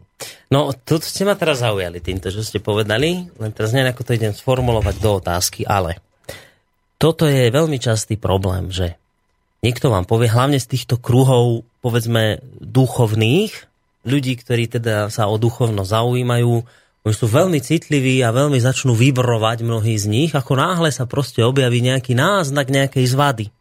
Že nie, niečo také ako vyhecované emócie niečo, hej, tak oni hneď na to veľmi zareagujú, ako taký seizmograf sa hneď rozkývajú a hneď vás majú tendenciu klepnúť po hlave a povedať vám, len sa vy nehádajte, bo to je strašné, keď sa hádate, musí to byť krásne, dobré, nerobte takéto veci vyhecované, viete. A potom je to také síce krásne, ale nemastné, neslané. Ja som toto zažil, teraz ideme urobiť emócie niektorým, alebo nech, ja som to zažil kedysi predtým tam v tom kresťanskom médiu, že to bolo to isté, že to nemôže také názory zaznievať kadejaké iné, že to našich veriacich to akoby zvedie z cesty správnej, to nemôžu zaznievať iné názory, ktoré ich nahnevajú, oni sú potom pobúrení, potom píšu listy, potom sa sťažujú, to musí byť všetko krásne. No my máme všetci jedný názor, jednotný a o tom krásne sa, poďme sa krásne v dialógu rozprávať o tom, čo si myslíme všetci. Rovnako. Dialóg je to, že my štyria budeme rozprávať o tom istom. A vrajím, že ale to nie je dialóg. Dialóg je, keď tam máte niekoho, kto si myslí niečo úplne iné a môže vás vytočiť, nahnevať, že do nepríčetná vás môže vytočiť, ale to je dialóg, však on má svoj názor, vy máte svoj názor, že toto nie, toto nie. Viete, že, a to sú aj niektorí ľudia, aj tu, ako v slobodnom vysielači poslucháči, ktorí toto ťažko nesú, že ako náhle proste sa niečo objaví, že protinázor, niečo iné, tak oni hneď, to je strašné, to je nebezpečné. Toto tu nerobte, tak ako vy hovoríte, presne, že už vás upozornili, aby to bolo dobré, aby to bolo krásne. Že, či toto možno nie je tiež ďalší z dôvodov, ktorí potom akoby tých ľudí, ktorí to, takto sa na tú vec nazerajú, že nechcú, povedzme, konfrontáciu, nechcú tú pelumelu názorov, že či ich toto nerobí neschopnými. Viete, že sa im tak zapáči tá rovina, tá krásna, dobrá, pokojná, ale na druhej strane nepoužiteľná v mnohých ohľadoch. Ono veľakrát aj vlastne vznikajú také reakcie, pretože človek sa nedokáže vcítiť do druhého človeka. Ako to vznikne, hej, povie si svoj názor a chce si ho presadiť. Ale zase, keby sa človek pozrel na toho druhého človeka, ako to chápe, tak by sa to dalo by sa reagovať na to aj iným spôsobom, s tým, že vlastne by sa k niečomu dospelo. Ale určite ako tie reakcie také sú, je to zaujímavé, to je taký, ja neviem, taká, ako to povedať, vlastne taký boj, ale aj tak sa k niečomu dôjde, hej, že sa to nejakým spôsobom vyrieši, ale je to veľmi dobré, lebo vlastne ľudí to zaujíma, pritiahne ich to, že no tak teraz uvidíme, čo ide byť, že kto má pravdu, alebo aká bude tá reakcia. Aj keď ja som taký človek, že ja moc do takýchto ako konfrontačných vecí moc nie, že skôr ako vychádzam z toho, že chcem pochopiť vlastne toho druhého človeka, aj keď poviem si ten svoj názor, ale chápem aj jeho, hej, že lebo ono je to tak niekedy, že my si presadzujeme ten svoj názor a sme o tom tak presvedčení, že nič iné není správnejšie, iba to, čo my povieme. Ale veľakrát to tak není práve, lebo môže kľudne aj ten iný človek povedať pravdu a my to musíme chápať v tom, že musíme to vnímať ako niečo, že mali by sme tiež porozmýšľať, že či náhodou my nepresadzujeme niečo, čo není presne tak. A človek z toho dokáže výjsť určite. Tam tie reakcie sú rôzne. No. Mňa veľmi potešilo, keď Pavel Pakoš bol ochotný vstúpiť do týchto relácií. No ono treba o ňom povedať, že on chodí s kožou na trh, najmä teda v norových reláciách, ktoré robí s ním, spirituálny kapitál. A to je inak klobúk dolu naozaj pred ním za toto, že je ochotný doslova takto ísť s kožou na trh, lebo často sa v tých reláciách stáva, že moje poslucháči naložia riadne za to, čo hovorí, ale proste ide si a je to veľmi pekné na ňom. Mne sa to veľmi pozdáva, že nebojí sa. Tak práve to treba vnímať, ten pozitívny vklad tej odvahy povedať to, čo si myslí. To je veľmi dôležité v tom dialogu, že napríklad keď uskutočníme takýto konfrontačný dialog, tak Napríklad ja poviem určitý názor, ale nedokážem povedať protinázor, pretože ho nedokážem povedať ani s takým presvedčením, lebo ho nezdielam, ten protinázor. Hej. Ale tým, že umožníme tej druhej stránke, aby ten protinázor povedala, tak my tomu poslucháčovi umožňujeme si objektívnejšie nahliadnúť na danú tému. A to je potom skutočne tá cesta pomoci, že ten dotyčný si má vybrať, si môže vybrať. Že nemá ponúknutý iba jednu stranu. Jeden pohľad, hej. Nám sa stávalo s pánom Mišovie, aj sa stáva ešte niekedy, že ideme na prednášku a povieme tému o tom veľkom rozmere ľudského bytia, že človek túto kratučku pozemskú púť, že to je iba taký malinký úsek. Veľmi dôležitý, ale malinký. A teraz ľudia vycítia, že hovoríme o milosti opätovných príchodov na zem. Objasňujeme to za určitých predpokladov, že to nie je niečo samozrejme tak, ako sa to niekedy chápe. No ale príde niekto, kto nám povie, áno, bolo to dobré, niečo mi vo vnútri hovorí, že aj súhlasím, ale keby tu bol náš pán farár z obce, tak on by vám to všetko vysvetlil. Hej. A ten človek odchádza s tým, že on nemá protiargument na to, čo bolo povedané, nevie to ani vyvrátiť, ani spochybniť, iba odchádza s tým pocitom pokoja, že veď, ale keby tam bol ten pán farár, on by tam vniesol svetlo a všetko to vyvráti. Teraz, alebo v nejakom krajnom prípade ide takýto poslucháč, aj takých máme, najbližšie na faru v obci, kde žije, a poradiť sa. No ale teraz ide o to, že tým, že si môže vypočuť v tej relácii hneď aj ten druhý protipohľad z tej druhej stránky, tak tam sa mu urýchli tá cesta možnosti pochopenia. A nech sa to zdá byť akokoľvek napäté, tak ak vládne túžba po poznaní pravdy medzi tými diskutujúcimi a vzájomná úcta medzi nimi, tak aj napriek zdanlivým protichodnostiam a nárazom to môže priniesť to skutočné ovocie poznania.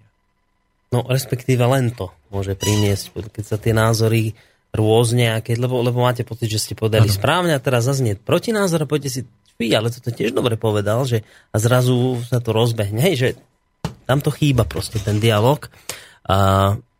Mail mám chcem prečítať, ktorý prišiel, aby sme aj maily čítali. Na studio@slobodnyvysielac.sk nám napísal Milan, plne súhlasím s vysvetľovanou podstatou preberaných tém. Akurát niekedy niektoré pohľady sú podávané z náboženského uhla, ktorý podľa mňa nie je všeobecný vesmírny uhol pohľadu, ale budiš. Relácia je super a vždy sa na ňu teším. Ešte mi niekedy vadí, že jazyk vysvetľovania, ktorý je tak trochu z 19. až v prvej polovici 20. storočia, ale to je môj subjektívny pocit, možno aj preto, že Posolstvo Grálu bola moja prvá kniha. Na mojej ceste za poznaním je písaná týmto jazykom, ocenujem schopnosti hostí ľudsky vysvetliť zložité a kontroverzné témy. No ešte pridám jeden názor. Vlastne tento istý poslucháč píše, že píšem to už do 3. relácie, ale zaujíma ma, ako sa staviate k názoru už spomínaného pána Pakoša, že niektoré hlbšie životné pravdy treba zahaľovať ako cudnú ženu pred pohľadom vlčieho chtíča. Myslí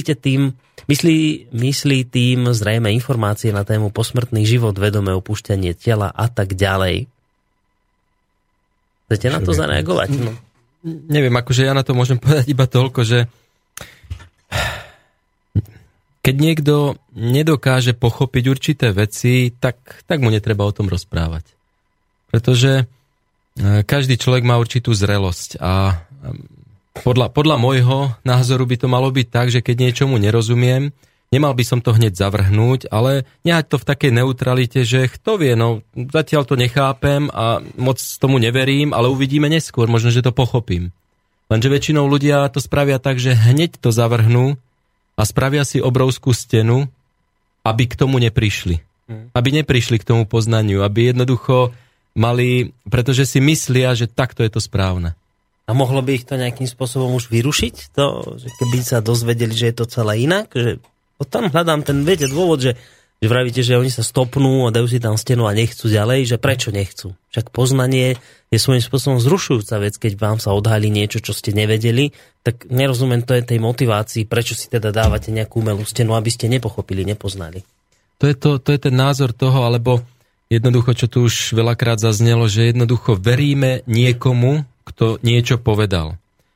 A veríme tomu, že áno, veď on je predsa trebárs, poviem, farár a on predsa vie, je to duchovný človek, ktorý by mal vedieť, poznať pravdu a tak ďalej. Ale my, ľudskí duchovia, máme príjmať určité veci, ale máme si ich v živote prežívať, testovať, skúšať, overiť. A to není rozum, ktorý nám toto povie, ale to je určité duchovné pôsobenie v tom, že vlastne vy si to prežijete na nejakom človeku, uvidíte tú situáciu a vám to začne určitým spôsobom zapadať, zaklapávať a vy to začnete chápať. Ale až vtedy to začínate chápať, keď to dokážete takto prežiť. Nemusí to byť len na sebe, môže to byť aj na iných ľuďoch. No a toto by nás malo viesť potom k tomu, lebo tak hovorí sa tak, že Čo je dnes pravdou, zajtra môže byť pravým opakom, hej, môže byť nepravdou. Že my akože vnímame a dokážeme príjmať určité čriepky pravdy, ale keď dozrieme, tak zrazu zistíme, že vlastne toto, čo nám pomohlo ako pravda s malým p niekedy, tak je teraz už inak. Že to je to dozrievanie, to sú tie cesty vlastne, ktoré, také barličky, ktoré nám pomáhajú v tom, aby vlastne sme mohli prísť k tej jedinej, veľkej, večnej pravde, ktorá je nemeniteľná. Lenže každý má rôzne smery vlastne a musí sa k tomu dopracovať. Ale my keď si postavíme tú stenu, že nie, toto tak není, hotovo, tak my sa vlastne sami ochudobníme o to, pretože my si povieme, lebo naše chcenie je dosť silné. My si povieme, tak toto nie. Tak to bude tak a hotovo. Ale keď si dáme ten neutrálny pohľad, že kto vie, ako to je, no možno, že to tak je, možno, že nie, a nehávame to otvorené, tak verte tomu, že v tej pomoci prídeme k tomu prežitiu, že si to prežijeme tak, že pochopíme toto povedané, čo sme počuli. Pán Lajmon, chcete ešte vy niečo dodať, alebo už by sa patrilo aj nejakú pesničku zahrať? No, k tej téme, ako, no, dlho. No, ale kľudne, dokončite. Možno, že chvíľočku by sme mohli. K tej téme, čo pán poslucháč položil otázku o tých strhnutých šatách. On pravdepodobne narážal na to, že aj v mnohých náboženských kruhoch a možno, že aj cirkevných sa to, o čom tu hovoríme, považuje za niečo samozrejme. Ale nehovorí sa o tom navonok, aby sa nestrhol ten závoj cudnosti a neodkryla sa nejaká hlboká hĺbka ľudského bytia a že preto napríklad aj niektorí kňazi vlastne nehovoria o tom, že ľudské bytie je viac než jeden pozemský život. Že je to taká úcta k pravde, nepovedať pravdu. že ako musí ostať nejaké tajomstvo. Musí ostať nejaké tajomstvo. No, tiež som nad tým uvažoval, lebo aj Pavel mi to nakoniec viackrát povedal. Tak vnímam to tak, že ono je to trochu podobné ako s elektrickou energiou. Že ona tu je. A my sa môžeme tváriť, že tu nie je, ale veľmi rýchlo nás môže táto nevedomosť zabiť.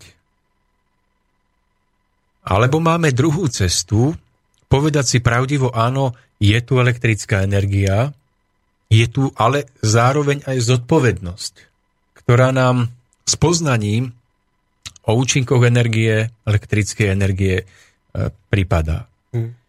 A môžeme sa rozhodnúť, že my toto poznanie využijeme pre náš prospech, aby nám elektrická energia dávala svetlo, teplo, poháňala stroje a podobne.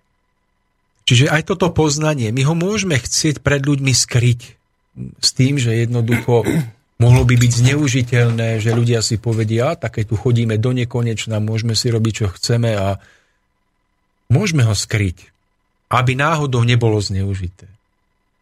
Ale my zastávame názor, že dospelý človek nie je dieťa a mal by vedieť o veľkosti svojho bytia.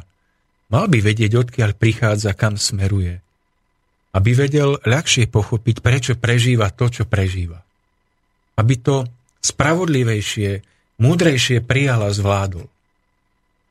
A zároveň ale je treba povedať, že je s tým spojená aj zodpovednosť. A toto vnímame, že je tá cesta. A tu nejde o strhávanie nejakého závoja cudnosti. O nejaké bezduché odhaľovanie hlbok bytia.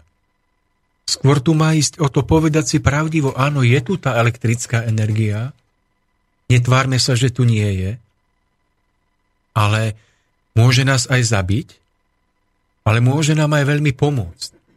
A je iba na nás, ako túto elektrickú energiu, čiže silu, ktorá prichádza s poznaním hlbších rozmerov života, ako ju použijeme.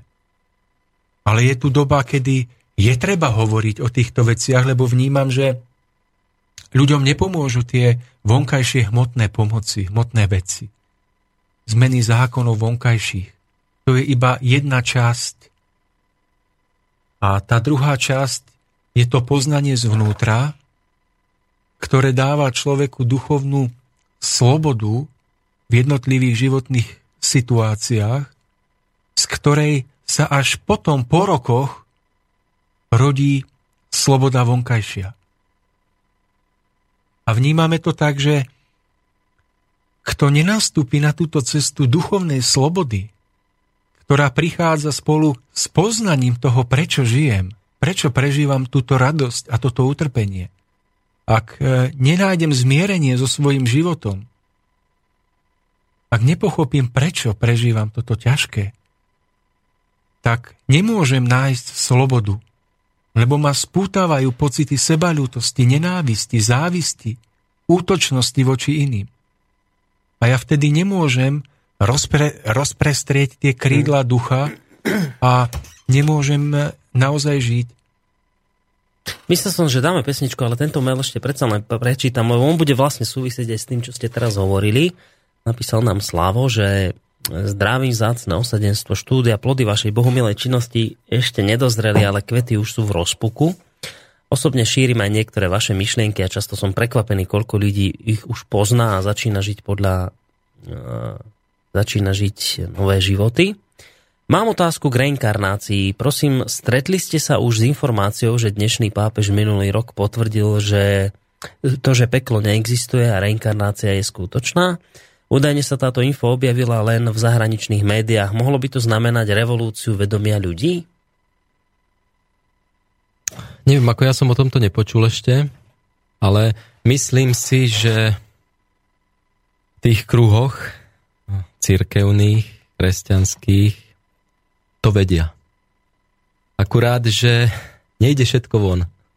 Že oni tušia, alebo aj vedia o rôznych veciach, ktoré len tak nemôžu dať von, pretože by sa niečo mohlo udiať, mohla by sa zrútiť celá stavba. Ale ak je toto pravdou, tak je to len v prospech, lebo... Prečo by sa mala kvôli tomu zrúcať celá stavba? Prečo by toto malo byť také, že by musela, ja neviem, keď vravíte, že cirkev to podľa vás vie, prečo by to musela tajiť a kvôli čomu by sa jej potom niečo malo zbúrať, keby to povedala nahlas? Celé by sa to zmenilo, lebo... Keď by toto človek vedel, tak bolo by to v prospech, hej? Lebo my to chápeme, my to poznáme, že jednoducho tadiaľto cesta vedie. Ale teraz si zoberte tých ľudí, ktorí jednoducho chodia do kostolov, poznajú tú pravdu, ktorá sa dáva vlastne z tohto smeru, vlastne z Biblie, pochopené tak, ako je to pochopené. A teraz keby sa to malo zmeniť, tak by nastal chaos. Myslím si, že by to nedokázali ľudia len tak prijať. Že preto sa to možno nejak skrýva alebo tají. A prečo by sa to teda hneď tak od začiatku nevyučovalo ako takáto vec, že jednoducho je to tu od začiatku a prečo by potom stáročia, tisícročia v tomto smere cirkev klamala? Na čo by to robila? Tak by od začiatku povedala, že to takto funguje a A takto by fungoval systém, nie?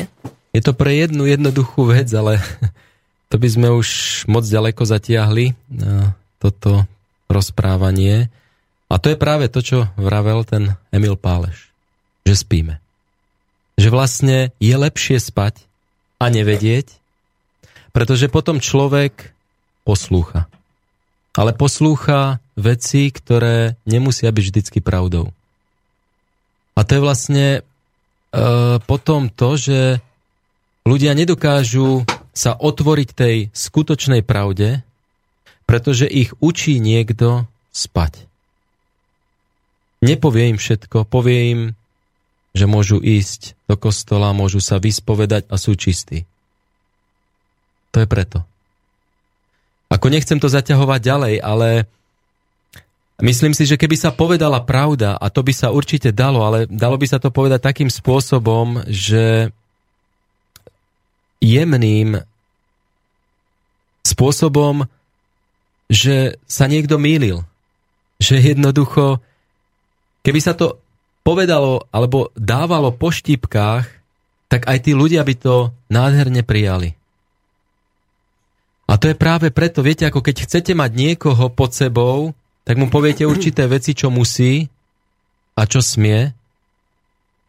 A pokiaľ je spiaci, pokiaľ nedokáže mať otvoreného toho svojho ducha, pokiaľ nedokáže cítiť a jemu aj prehovára to svedomie a chce niečo iné, ale keď niekto vysoký povie, tak toto je, tak vlastne my sme, ako keby sme boli bez slobodnej vôle. My sa chceme rozhodovať, ale sme stále spútaní, stále držaní, ako keby v nejakom väzení a nemôžeme z neho von. Čiže vy tvrdíte, že o opätovných návratoch na zem nehovorí cirkev preto, lebo takýmto spôsobom, keď im túto akoby podľa vás pravdu nepovie, ich môže držať v šachu tých ľudí? Ovládať? Myslím si.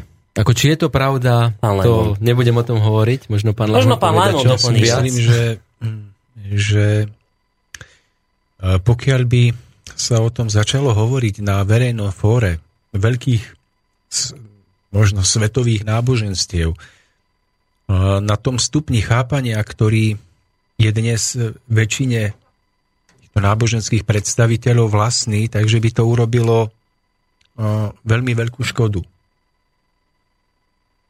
Škodu v zmysle, o ktorom hovoril pán Mišovie? Takto. Hovoriť o týchto veciach si vyžaduje pochopiť, že opätovné príchody na Zem nie sú nejakou nosnou hlavnou témou poznania, ale znamená to pochopiť, že toto je maličká súčasť poznania, ktorá umožňuje pochopiť tie ďaleko podstatnejšie veci. A tými podstatnejšími vecami sú veci spojené s vývojom ľudského ducha ako takého. Pochopením toho, že samotná reinkarnácia nezabezpečuje ľudské šťastie, ak samotný ľudský život každého jednotlivca nie je naplnený túžbou po ideáloch, po seba zušľachtení bytia, po zvrúcnení života. Ja sa práve obávam, že ak by došlo k nejakému prelomu, kde by sa začalo hovoriť o tejto téme, tak by sa to všetko opäť točilo okolo pojmu reinkarnácia a zatienilo by sa to najdôležitejšie, že my nemáme vidieť samotnú reinkarnáciu, ale celistvosť bytia, celkovú púť ľudského ducha ako takého, ktorý tu na zemi prebýva za účelom svojho zdokonalovania. A to podstatné je to zdokonalovanie. Tá opätovná reinkarnácia je iba prostriedkom. Ja som sa za 15 rokov svojich kontaktov s ľuďmi z tohto smerovania, rozhovorov na prednáškach, dostal k poznaniu, že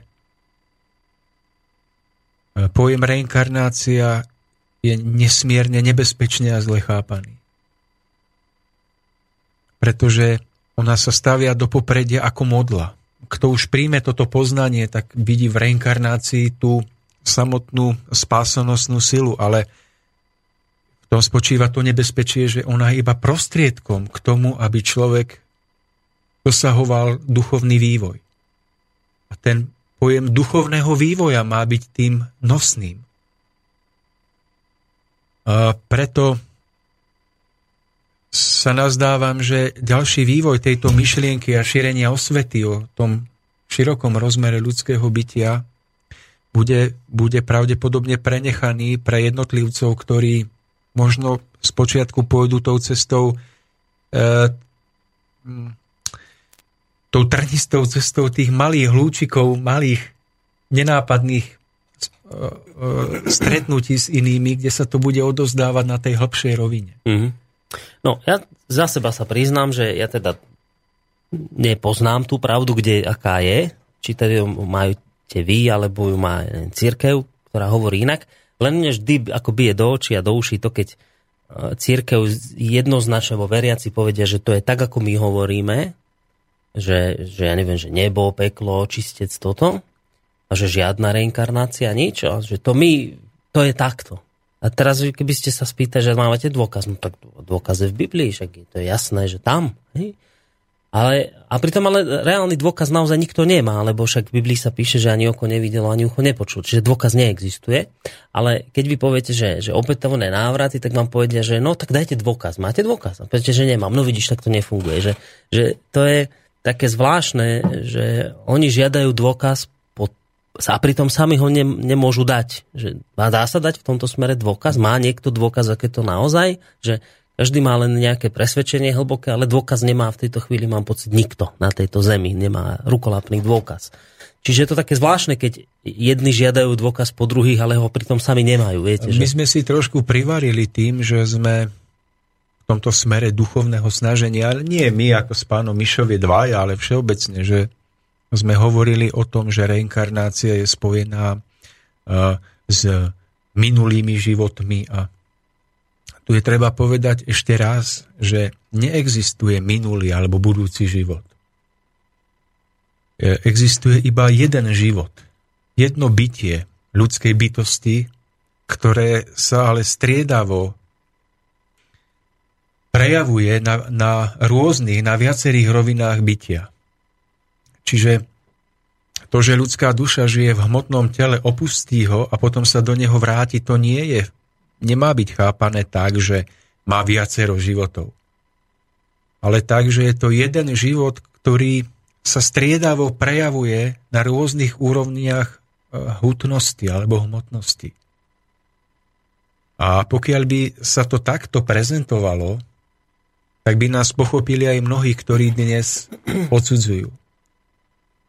A ďalšia vec, ktorej sme si privarili, spočíva v tom, že a reinkarnácia sa všeobecne ponúka vo veľmi sprofanovanom význame, kde aká veštica si pozve do ambulancie niekoho, povie mu, že ty si bola Mária Terézia v minulom živote, niekomu povie, že vy ste boli Tutanchamón a teraz pacient dotiaľ odchádza natešený, že keď doma povie, že kým bol, tak ako ho odmenia.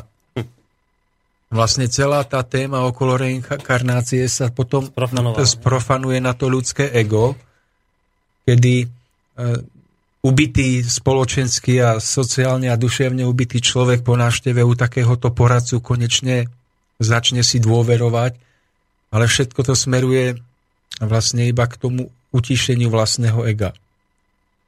Ale nemá to nič spoločné s tým vážnym, neosobným skúmaním zmyslu života, kedy skutočne poznávate, že by nemohla existovať spravodlivosť, a ak by existoval iba jeden pozemský život. Takže my máme pred sebou neľahkú úlohu, pretože my sami z tohoto duchovného smeru sme si zabarikádovali cestu plytkým pochopením pravdy. A zdá sa mi, že našimi neprajníkmi, alebo teda tými, ktorí nám strpčujú tú cestu, to nie sú ani tak cirkevní hodnostári, ani tak akýkoľvek iné vonkajšie vplyvy, než samotní ľudia hlásiaci sa k týmto hodnotám, ktorí ich zároveň ponúkajú za účelom obchodu alebo lacnej senzácie. Bez toho, aby ľuďom sprístupnili poznanie zodpovednosti, ktorá je spojená s týmto poznaním. Dobre, ale teraz musím byť aj ja taký trošku kritický smerom k vám, že na jednej strane môžeme teraz kritizovať, ja neviem, cirkevných hodnostárov, že sú hlboko presvedčení a niečo veriacim hovoria. Keby som sa ich spýtal, že do akej miery sú schopní uznať, že to môže byť aj inak, tak zrejme málo kto z nich by priznal, že áno, môže to byť inak, ako to učíme veriacich, môže to byť možno tak, ako hovoríte teraz vy. Ale že z vás mám tiež ten istý pocit, že ste hlboko presvedčení, že to tak, ako tvrdíte zase vy s tou reinkarnáciou, že ste schopní uznať aj to, že napríklad to nemusí vôbec takto byť, ako hovoríte. Ja som o tom presvedčený len z toho dôvodu, že tak, ako som vravel vlastne, ako každého človeka cesta je taká, že ide nejakou cestou a hľadá. A keď sa mu niečo zapáči, tak to skúma, sleduje, odpozoruje, prežíva a zisťuje. A dostane sa ďaleko v tom smere určitom. No a samozrejme, že my nemôžeme veriť len tak, je, není. Ale my si to musíme prežiť, my to musíme pochopiť. A je veľa dôkazov, o ktorých sme už tunak rozprávali, ktoré dosvedčujú vlastne reinkarnáciu. Je veľa ľudí, ktorí si dokázali spomenúť na tie svoje minulé životy. Je veľa filmov natočených podľa skutočných udalostí a to dosvedčuje, je toho veľmi veľa. Keď človek začne skúmať, tak vlastne zistí, že iná možnosť není. Jednoducho príde k tomu prežitiu. Veľmi veľa filmov, veľmi veľa dôkazov má aj cirkev na to, že je to tak, ako hovorí zase ona. Nemá. Nemá? Také to nie. Lebo to sú hmatateľné dôkazy. Nemá.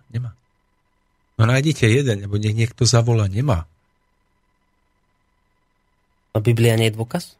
No tak veď sme o tom viackrát hovorili, že tam sú tie veci podané dosť jasne tak, že sa dajú vysvetliť aj v prospech jednej strany, aj v prospech druhej. Dobre, ale možno aby sme sa veľmi nezamotali teraz v reinkarnácii, lebo nie je to ani tak téma dnešnej relácie, ale ja si pamätám, že keď sme túto reláciu začínali, tento seriál tém, tak vy ste hovorili, že práve aj toto bude jedna z oblastí, ktorú je akoby potrebné ľuďom vysvetliť, že tam sa to môže akoby rozhýbať, rozprúdiť, keď jednoducho o týchto veciach sa začne hovoriť. Máte pocit, že minimálne pri tejto téme, keď teda bilancujeme tie relácie, tak pri tejto téme naozaj ste mali pocit, že bol taký hlad po týchto duchovných záležitostiach pri téme reinkarnácie? Neviem, ako ja si myslím, že niektorí ľudia tomu veria, môžu tomu veriť len tak, že sa dopočuli.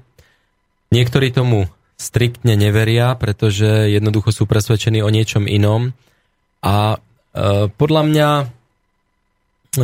není podstatné až tak toto, ako to, čo spomínal už pán Lajmon, že vlastne, a ja to poviem možno iným spôsobom, prečo je človek na zemi, čo má robiť, aká je jeho úloha. Hľadať cestu.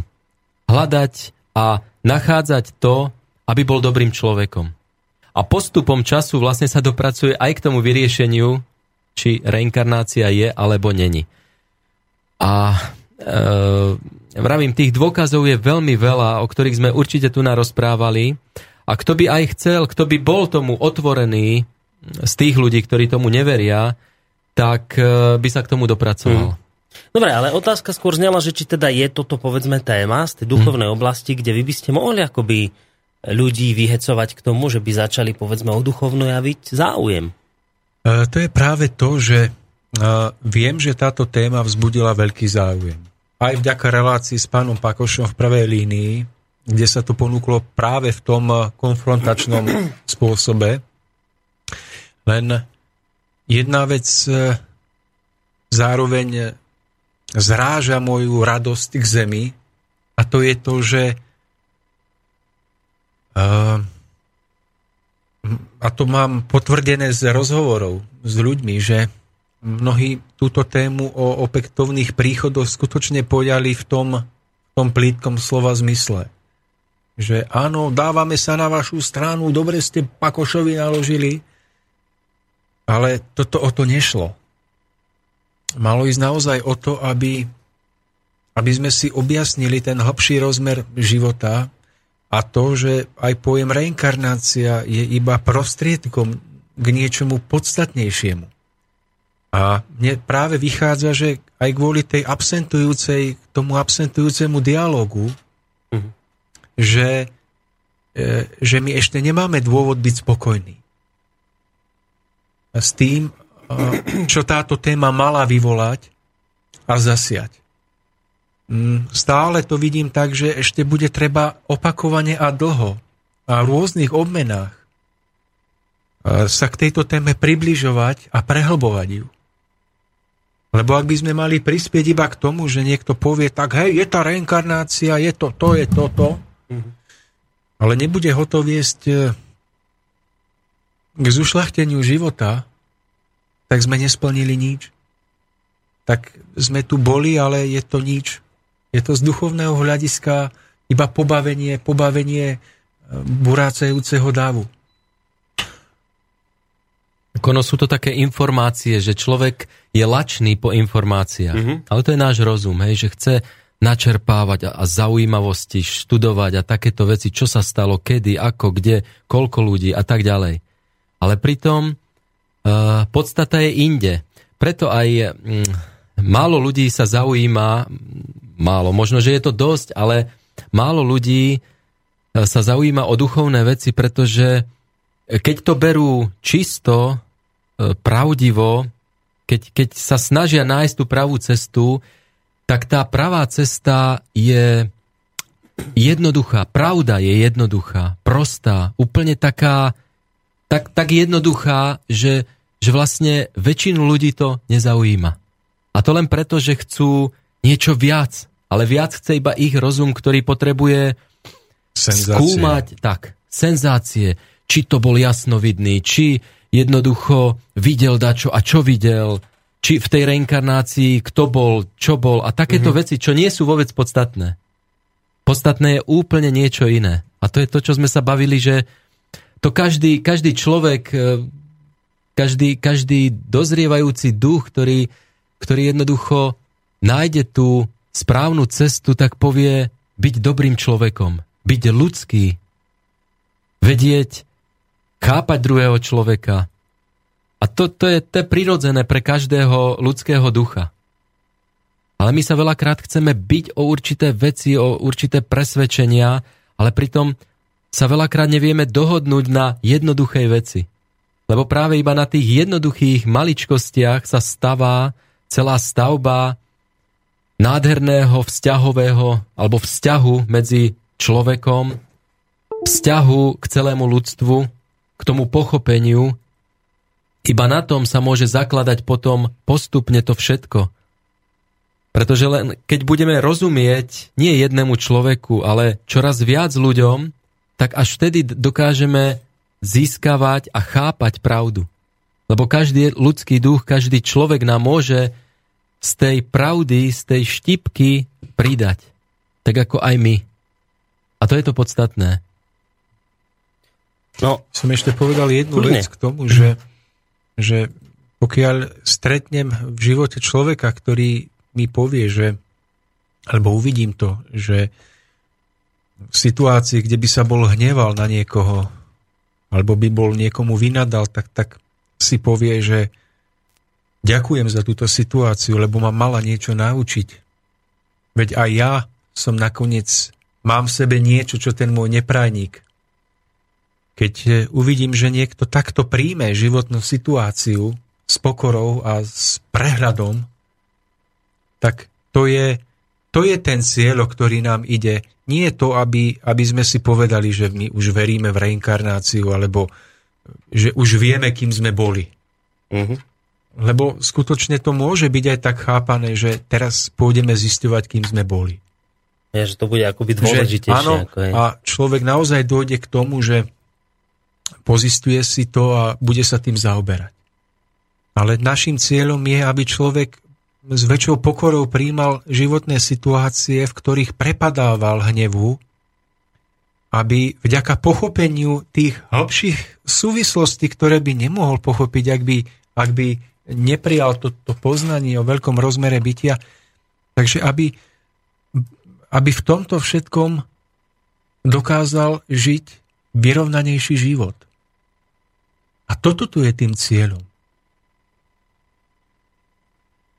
A vlastne k tomuto budeme smerovať aj túto druhú časť našej dnešnej témy, pravdepodobne po pesničke. Aby sme si trošku aj oddychli. Trebujeme aj. Porozprávame, takže pesnička a po nej pokračujeme.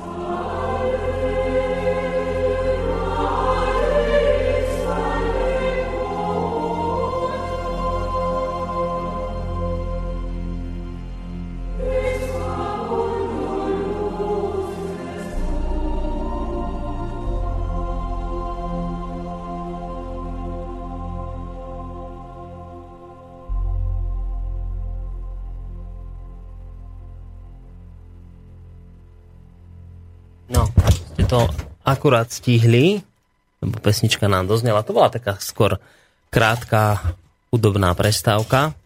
A dnes teda počúvate, vážení posluchači, reláciu Cesta vzostupu. Je tu Roman Mišovie a Tomáš Lajmon. Tá prvá bola možno skôr tak, považme, tá prvá časť tejto relácie skôr tak bilančne zameraná, kedy pán Lajmon chcel naznačiť, že teda má pocit, že v týchto témach treba o nich rozprávať, ale čo možno mu tak vadí je to, že sa nedarí rozbehnúť dialog s poslucháčmi. O tom, že keď sa niečo proste povie, tak aby ste povedzme tomu oponovali alebo s tým súhlasili, skrátka zapojiť vo väčšej miere. Alebo doplnili. Čiže po takom dialogu volal.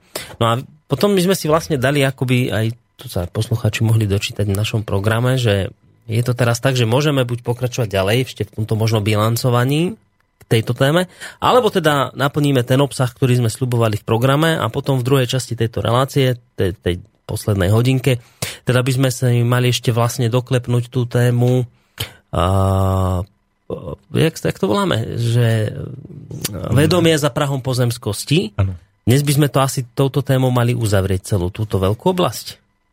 No vypadá to tak, že nie, lebo prichádzajú nové podnety a rovnako vážne ako tie predchádzajúce, takže už ani si netrúfam dávať nejakú tému do budúcej relácie. Poďme ďalej a uvidíme, že kde nás to všetko posunie. Aby to bolo úprimné, voľné a... Dobre, tak skôr ako sa ešte do toho pustíte, tak ja ešte prečítam maily, lebo oni budú ešte súvisieť aj s tým, čo sme hovorili pred touto hudobnou prestávkou.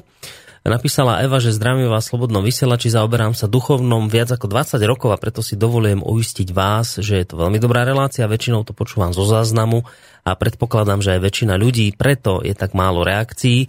Ďalší dôvod môže byť, že ľudia, ktorí sú duchovne začiatočníci, nehovorím o náboženstve a cirkvi, to musia vnútorne spracovať, možno si to overiť aj inde, treba z nejakej literatúre, preto nereagujú hneď. Jedno z najlepšieho, čo som v duchovnej literatúre našla, kde idú veľmi do hĺbky, sú knihy univerzálneho života, vrele doporučujem, nejde o to čítať a pasívne prijímať, ale uplatniť to poznané v praxi. Ale v podstate táto relácia je svetielkom, ktoré môže veľa ľudí prebudiť. Pokračujte, prosím. A ešte pridáme mail od Slava, ktorý už skôr teraz naráža na to, čo ste hovorili v závere tej prvej časti, kde si sa dotkli témy reinkarnácie. Údajne sa o reinkarnácii prestalo v Biblii písať po druhom Vatikánskom koncile. Skrátka bolo to proti ideológii hodnostárov takto vyňali, ak by ľudia čo len tušili, že budú žiť so svojimi hriechmi aj po reinkarnácii v inom živote, tak by boli k sebe lepšími. Máte o tomto vedomosť, že by to vypadlo práve po druhom Vatikánskom koncile? Údajne áno. Hovorí sa to? Áno, máme vedomosť aj o tom, že prvý cirkevní otcovia Origenes o opätovných príchodoch vyučovali. Máme poznanie o tom, že celé poznanie opätovných príchodov má dve vetvy, z ktorých vychádza. Jedna je tá východná a druhá je západná. Tá východná prichádza od hinduizmu a vlastne týchto východných učení, a tá západná pochádza už z čias Platóna a má zase úplne iný filozofický kontext, má iné ciele, a v dnešnej dobe medzi nami sa ponúka do popredia ten východný kontext, ktorý je ľahko napadnutelný, ľahko je možné ho kompromitovať. Len málo kto potom si uvedomuje, že ešte aj ten iný koncept západný, ktorý má úplne iný obsah. A to vychádza už z čias Platóna, na ktorého nadviazali prví cirkevní otcovia, ktorých potom neskôr ten hlavný prúd cirkevný z určitých dôvodov odstránil aj ich spisy a zachovali sa iba fragmenty. Dobre, poďme teda k tej druhej téme, ktorú sme dnes slúbili, a teda vedomie za prahom pozemskosti. Ešte možno, že by sme mohli chvíľku pokračovať. Dobre, pozrite sa, ak ide o mňa, tak môžeme kľudne ešte aj dokončiť tú prvú tému. Prišiel mi taký obraz jeden, neviem, či o ňom môžem povedať. Skúste. Vlastne,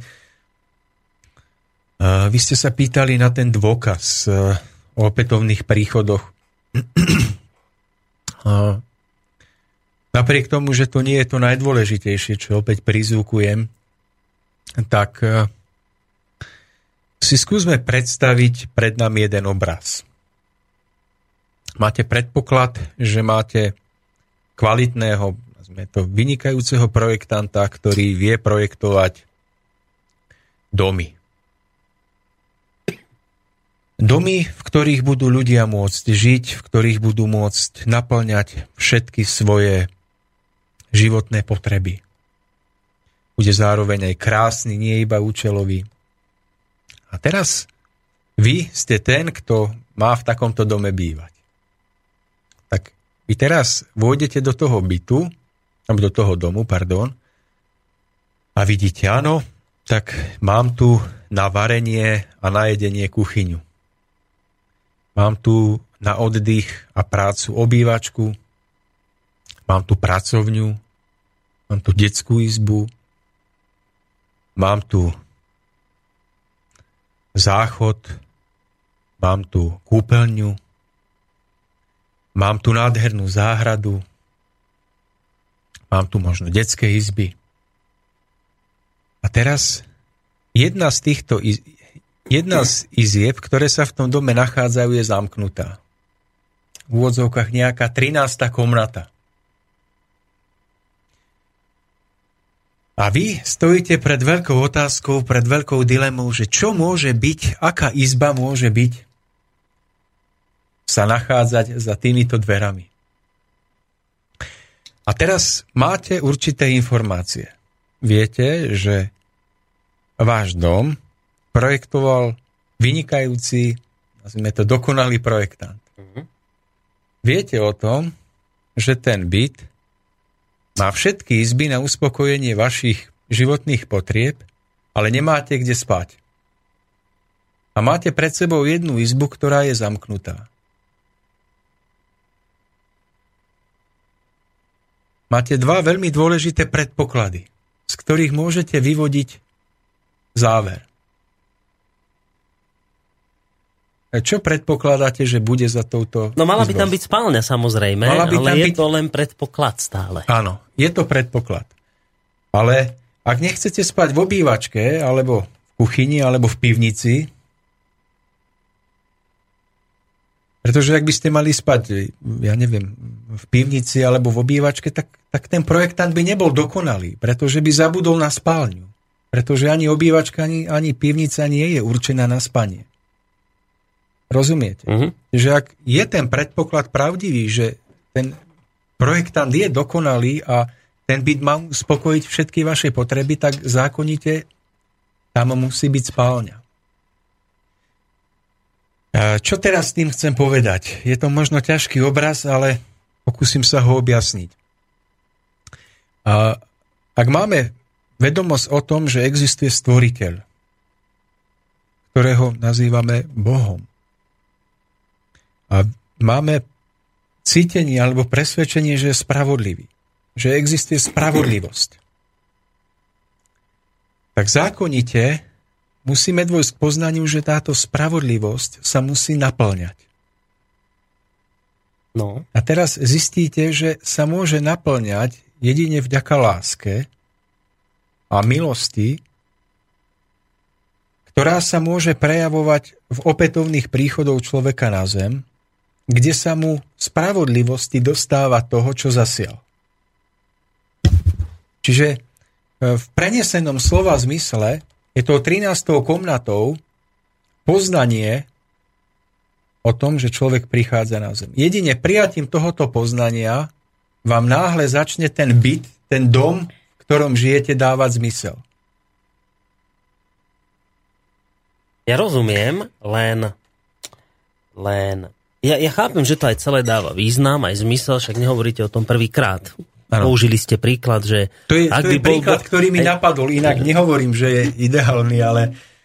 Hej, že ak by bol Boh spravodlivý, tak že ako by naložil, ja neviem teraz, že s dieťaťom, ktoré zomrie hneď na druhý deň, že kam ide do neba a prečo, za čo si to zaslúžil a tak ďalej. Že tam je veľa takých nuansov, ktoré akoby, keď sa na to pozriete z hľadiska opätovných návratov, tak dávajú oveľa väčší význam a hlavne dávajú odpoveď v súvislosti s tou spravodlivosťou. Ale fajn, ale však teraz by mohla byť takáto výhrada ľudí, ktorí s vami nesúhlasia, že no dobre, vám to síce môže vám dávať význam nejakej spravodlivosti, ale že Boh nerozmýšľa ako človek.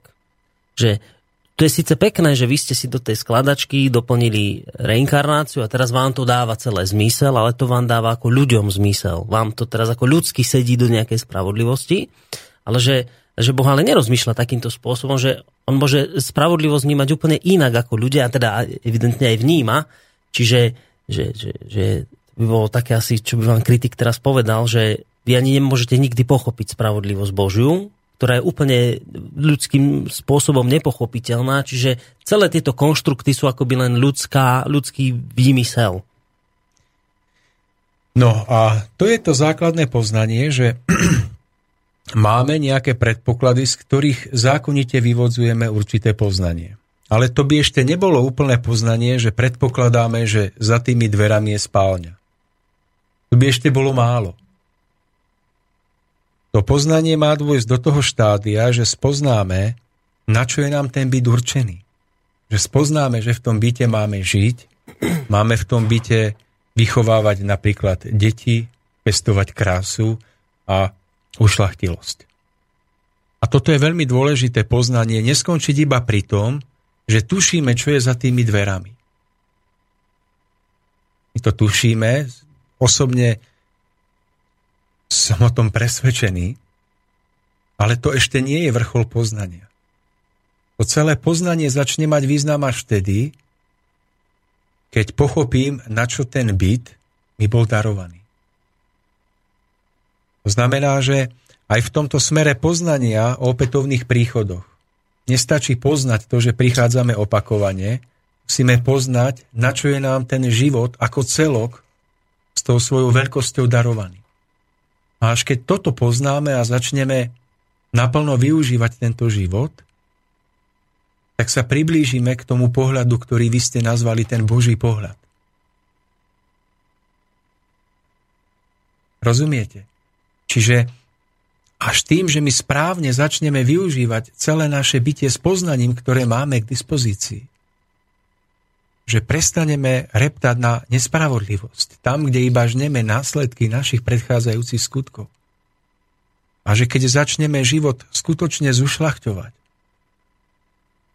takže až potom sa priblížime k tomu vyššiemu, ako ste to vy nazvali, tomu Božiemu pohľadu. Takže to je moja odpoveď na tú vašu otázku. To je iba taká paralela, alebo taký nápad, ktorý mi prišiel, ktorý možno, že niekomu pomôže niečo možno pochopiť, alebo... Dobre, Andy napísal mail, dobrý večer, k téme. Duchovne je možno sa narodiť znovu, presne ako je to v Biblii napísané, ale iba v tom istom našom tele. Ale nie, že sa narodiť v inom tele s tým istým duchom. To, chlapci, neverím. Majte sa pekne. Rozumiete tomu to, čo teraz napísal? Lebo ja sa priznám, že nie, že neviem, že čo je v Biblii napísané, že iba v tom istom našom tele, ale nie, že sa narodiť v inom tele s tým istým duchom. Toto, že nie, že to tak nefunguje. Tak ako to je? No, duch je úplne niečo iné ako toto telo. Že duch môže meniť ten svoj šat vlastne tou reinkarnáciou, a duch je... Vlastne to jadro naše, to je duch. A ten duch vlastne je úplne niečo iné ako toto naše telo. A nedá sa, aby sme my mali toto telo, teraz odišli na druhý breh, zomreli a znova sa vrátili do toho istého tela. To je nemožné, pretože to telo sa rozloží a už neexistuje. Tak neviem, ja to ako nerozumiem presne, ako to napísal, ale to by sa ani... Ak to tak chápem, hej, že do toho istého tela... Preto tak, ja hovorím, že to nechápem, lebo však... Není možné v žiadnom prípade. Hej. Pretože to sa rozloží, zostane... Možno, že môže ešte Andy napísať, že jak to myslel, lebo naozaj z toho mailu to nejako nie je celkom zreteľné. Dobre, a teraz ale zase sme pri tej reinkarnácii, pri týchto veciach, čiže toto už nejako doriešime dnes, či ideme k tým... Áno, toto bolo iba niečo, taký pohľad, ktorý by možno, že tým materiálnejšie založeným ľuďom, ktorí potrebujú to logicky pochopiť, ktorý by mohol v niečom byť nápomocný. Takže to berte iba ako takú súku vlastne k tejto téme. Áno. K tomu dať čo dopovedať? Len doplniť vlastne niečo, vlastne, čo pán Lajmon rozprával, že... To bol taký obraz, akože veľmi pekný práve, že? Lebo ja som v tom videl to také spodobnenie toho, ako to je s nami, že človek žije na tomto svete, v tomto stvorení, na tejto zemi. A teraz, keď si to zoberieme úplne od malého dieťatka, narodí sa a teraz čo? Musí niečo robiť, musí niečo vyvíjať, nejakú silu. A teraz, tak ako pomalinky rastie, tak sa snaží učiť chodiť. A naučí sa chodiť. Potom sa naučí rozprávať. A čím je staršie, tým viac a viac sa učí žiť na tejto zemi. Je to... Môžeme tomu povedať, že sú to zákony, ktoré jednoducho treba dodržať, lebo keby sme ich nedodržali, tak vlastne nemôžeme žiť na tejto zemi. No a vlastne takto isto nám stvoriteľ dal, my ho nikdy neuvidíme. My nemusíme pochopiť presne všetky tie určité veci, ktoré on dáva, alebo to, čo on vidí, alebo ako to on chápe, bere. Ale on nám dal toto stvorenie na to, aby sme v ňom dozrievali. A my ako ľudský duch, človek tejto zeme, sa má vyvíjať. Sme tu posadení, alebo sme tu postavení do tohto sveta a teraz my nemôžeme zostať len tak nečinní, nemôžeme zostať len tak stáť, ale musíme ísť. A teraz prichádzajú určité prekážky, určité veci, ktoré musíme porozumieť. A to sú vlastne tie prirodzené zákonitosti, na ktoré prídeme. Tak, ako prídu vedci na to, že no lietať sa dá, ale musíme sa pozrieť na tie vtáky, že prečo oni lietajú, majú krídla. Tak dáme my tiež krídla do toho stroja a bude lietať. V úvodzovkách povedané, akože také pripodobnenie. A vlastne človek, ako sa vyvíja, tak spoznáva tieto určité zákonitosti, ktoré ho posúvajú stále ďalej a ďalej. Stáva sa vedomejším. Lebo nemôže zostať stáť, musí stále ísť ďalej. A pri tomto všetkom vlastne spoznáva tieto určité deje, ktoré sa odohrávajú na tejto zemi, pokiaľ sme tunák, pokiaľ neodídeme ďalej. A ešte takú jednu vec, že keď si zoberete takého nejakého človeka, ktorý to dotiahol dosť ďaleko, treba z nejakého vedca, ktorý jednoducho vymyslel nejaké zvláštne veci, nejaké zlepšováky, nejaké pomôcky, ktoré pomáhajú pre človeka. Tak on jednoducho musel vychádzať zo zákonov tejto zeme. Nemohol to obísť, to sa nedá obísť. Musí len vychádzať z toho, že voda tečie tadiaľto. Vzduch je taký, aký je, že dážď padá dolu. A tak ďalej. Veľa prirodzených vecí. A vždycky z tohto treba vychádzať. To znamená, aj ľudský duch musí vychádzať z toho, čo vidí. Čo naňho určitým spôsobom tlačí, a my dávame ten určitý protitlak. My sa snažíme uchopiť do rúk to, čo je. My to nemôžeme obísť. My to nejakým spôsobom nemôžeme dať nejak bokom a že chceme ísť inou cestou. Vždy ideme len v tom, alebo žijeme iba v tom, čo nám je dané. A toto musíme využívať. Že prijať iba to, čo prirodzene je tu. Využívať to. A keď to človek dokáže poriadne využiť, tak vlastne sa postupne dopracováva k takým veciam, ktoré možno iný človek sa k tomu ešte nedopracoval. Preto nedokáže pochopiť určité veci. Ja som to, ale neviem teraz, kde som ten mail, či som to nechťac nevymazal, ale videl som tu asi ešte hodinu dozadu, písal Peter.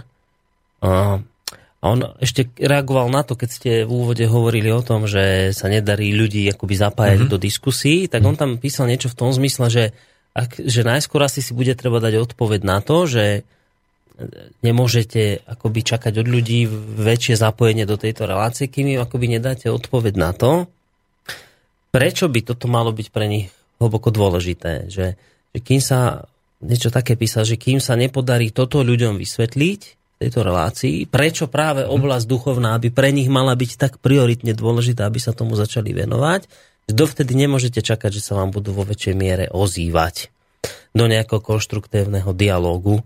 Takže vráťme to ešte späť trošku k tomu, lebo to bude asi súvisieť aj s týmto, čo teraz bavíme sa o tejto reinkarnácii, že tak skúste dať odpoveď na to, že prečo by sa ľudia vôbec mali o túto tému zaujímať, o duchovnú oblasť. Lebo ja som to hovoril v úvode, že to je najčastejší argument, že ale čo ja budem počúvať nejaké duchovné relácie, však aj tak nikto nemá na nič dôkaz, nikto to nevie naozaj, ako to bolo. A okrem toho, ja tu teraz budem túto meditovať nad tým a mne tu proste padá na hlavu, strecha musím opraviť, jen to tam. Viete, že toto treba vedieť vysvetliť, že prečo by to malo byť tak dôležité, že dokonca možno, že ešte dôležitejšie ako to, čo v tejto chvíli považujete za dôležitejšie, že tú strechu riešiť, že prečo? Ja môžem povedať iba za svoj život, ktorý žijem, že mne duchovné poznanie, alebo vôbec poznanie o duchovnom rozmere života dalo zmysel môjmu životu. V tom, že náhle nepovažujem za zbytočné pracovať na sebe, nepovažujem za zbytočné zušľachťovať tento život, ktorý žijem, okolie, v ktorom žijem, venovať sa umeniu, pretože náhle mi to dáva zmysel, mám nejaký cieľ. A možno, že sú aj iní ľudia, ale ja keď by som mal žiť s vedomím, že odložením tohto tela moje bytie končí, tak náhle by som stratil tú tvorivú silu, ktorá prichádza s poznaním zmyslu. No ale tým, že mám poznanie o tom, že prichádzame na zem opakovane, že našim cieľom je duchovný rozvoj, zušľachtovanie vzťahov, a že toto všetko má viesť k tomu, aby bol život na zemi lepší a ušľachtilejší. Že sa môžeme snažiť preto, aby sme nezomreli s týmto telom, ale mohli vlastne prežívať večnosť v najväčšej radosti a blaženosti, tak toto všetko mi dodáva energiu prekonávať najrôznejšie životné problémy, starosti. A vidím, že ma to vedia aj k tomu, že životné situácie, kde som sa niekedy hneval na iného, ako mi ublížil, že náhle vidím, že ten človek prichádza napríklad preto, že ma má niečo naučiť. Že ten človek prichádza preto, že možno hľadá u mňa pomoc, alebo dáva mi poznať nejakú časť mojej minulosti, že ma má vyburcovať k väčšej dokonalosti. Tak náhle má motiváciu pristupovať k tomuto človeku z omnoho ľudskejšieho, hlbšieho hľadiska, duchovného hľadiska. Že ja som bol človek, ktorý v minulosti prežíval až zúfalstvo. Ja som prežíval obdobie života, keď som nenachádzal zmysel života. Nebolo to z vonkajších dôvodov podnietené. Bez akéhokoľvek dôvodu na mňa doľahlo niečo, čomu ľudia možno hovoria depresia. Bol som úplne mladý človek. A to prežívanie pre mňa bolo také silné, že som sa zo všetkých síl snažil psychicky nezrútiť. Prepadával ma silný strach o môj život, o bytie vôbec. Boli to ťažké stavy, ktoré sa ťažko opisujú. Že som sa v noci prebúdzal na rôzne stavy strachov. Na ráno som sa bál večera. A to všetko bez vonkajších príčin. Pretože navonok som mal všetko. A celé moje bytie sa rútilo niekde do veľkého strachu a do prázdna, ktoré sa rovná beznádej. Možno, že až strata zmyslu života. Prežila som taký strach, že som vedel pochopiť ľudí, ktorí si zobrali život.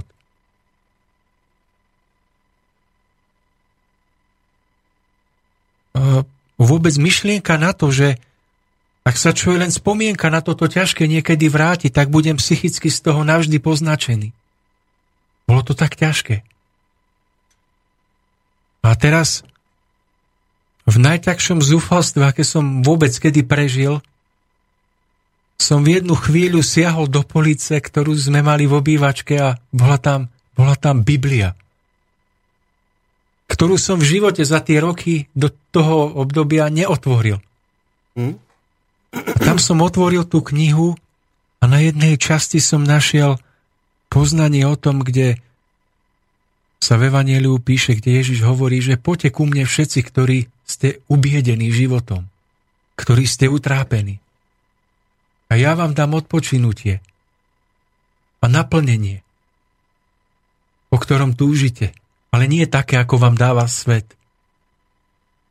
A v tú chvíľu som sa rozplakal ako malý chlapec.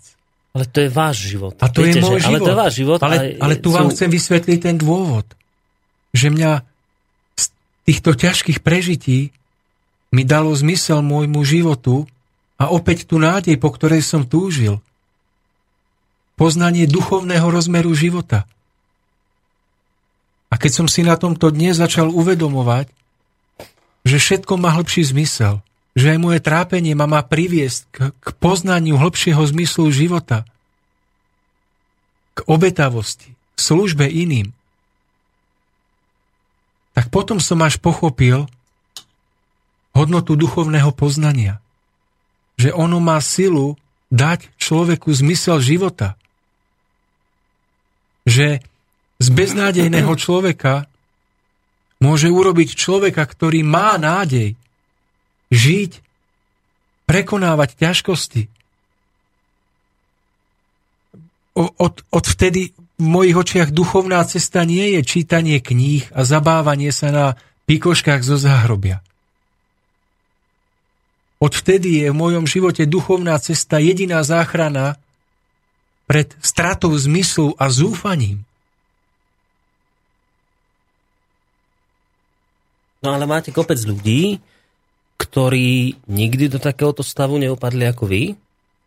Pocit beznádeje a straty zmyslu života nikdy nepocítili a to nepotrebovali k tomu žiadne duchovno, nič podobné a keď by aj mali nejaké podobné možno stavy, tak im pomôže niečo úplne iné. Čiže toto nemusí byť zvlášť odpovede pre tých ľudí, lebo viete, musíte rátať s tým, že teraz vás môžu počúvať aj ateisti napríklad, ktorí jednoducho sa nestotožňujú s týmito vecami, že vám povedia, no tak dobre, veď to je pekné, že vám toto pomohlo, ale niekomu niečo iné pomôže a niekto iný vôbec nemal takéto stavy nikdy v živote, čiže to ešte priamo nie je odpoveď na to, že prečo by som túto reláciu napríklad mal počúvať a prečo by som sa mal vo väčšej miere zapájať do diskusie na tieto témy. Pretože mám pocit, že duchovno a celá táto oblasť je mimoriadne vzdialená od môjho života a vôbec sa ma nejako nedotýka. Tak ja môžem povedať iba to, že nech každý kráča svojou cestou. Ale druhým dýchom môžem povedať to, že tak ako človeku, ktorý prežíva ťažké chvíle, môže dať duchovné poznanie zmysel života, tak to môže dať zmysel života aj človeku, ktorý neprežíva trápenie. Ale vidím to tak, že bez poznania duchovného rozmeru života, bez poznania súvislosti, skrytých dejov, že každý jeden človek sa rúti do nešťastia. Aj keď dneska ešte, ako vy hovoríte, sa cíti byť úplne v poriadku. Je to iba otázka času, kedy ho tie osudové mlyny dovedú do situácie, kedy si začne zúfať. Môže to byť vyvolané navonok zdravotným stavom, ekonomickou situáciou, vzťahmi medziľudskými. Ja som si vyskúšal všelijaké veci, ktoré by mi boli pomohli. Všelijaké triky, všelijaké liečenia, všelijaké praktiky. Nič než zburcovanie ducha, ktorý zatúži po poznaní zmyslu, toho, čo žije, každej jednej životnej situácie, nič mi nepomohlo tak, ako to. Ja nemôžem povedať za iných, čo je ich cesta, čo im pomôže. Ale hovorím o svojom životnom prežití, ktoré má pre mňa cenu zlata. Preto duchovné poznanie dáva zmysel, lebo spája súvislosti, robí človeka múdrejším, pokornejším. Spravodlivo príjma aj utrpenie, lebo vie, že raz skončí, ak dobre chcenie nepoľaví. Môžete, jasné, nech sa páči.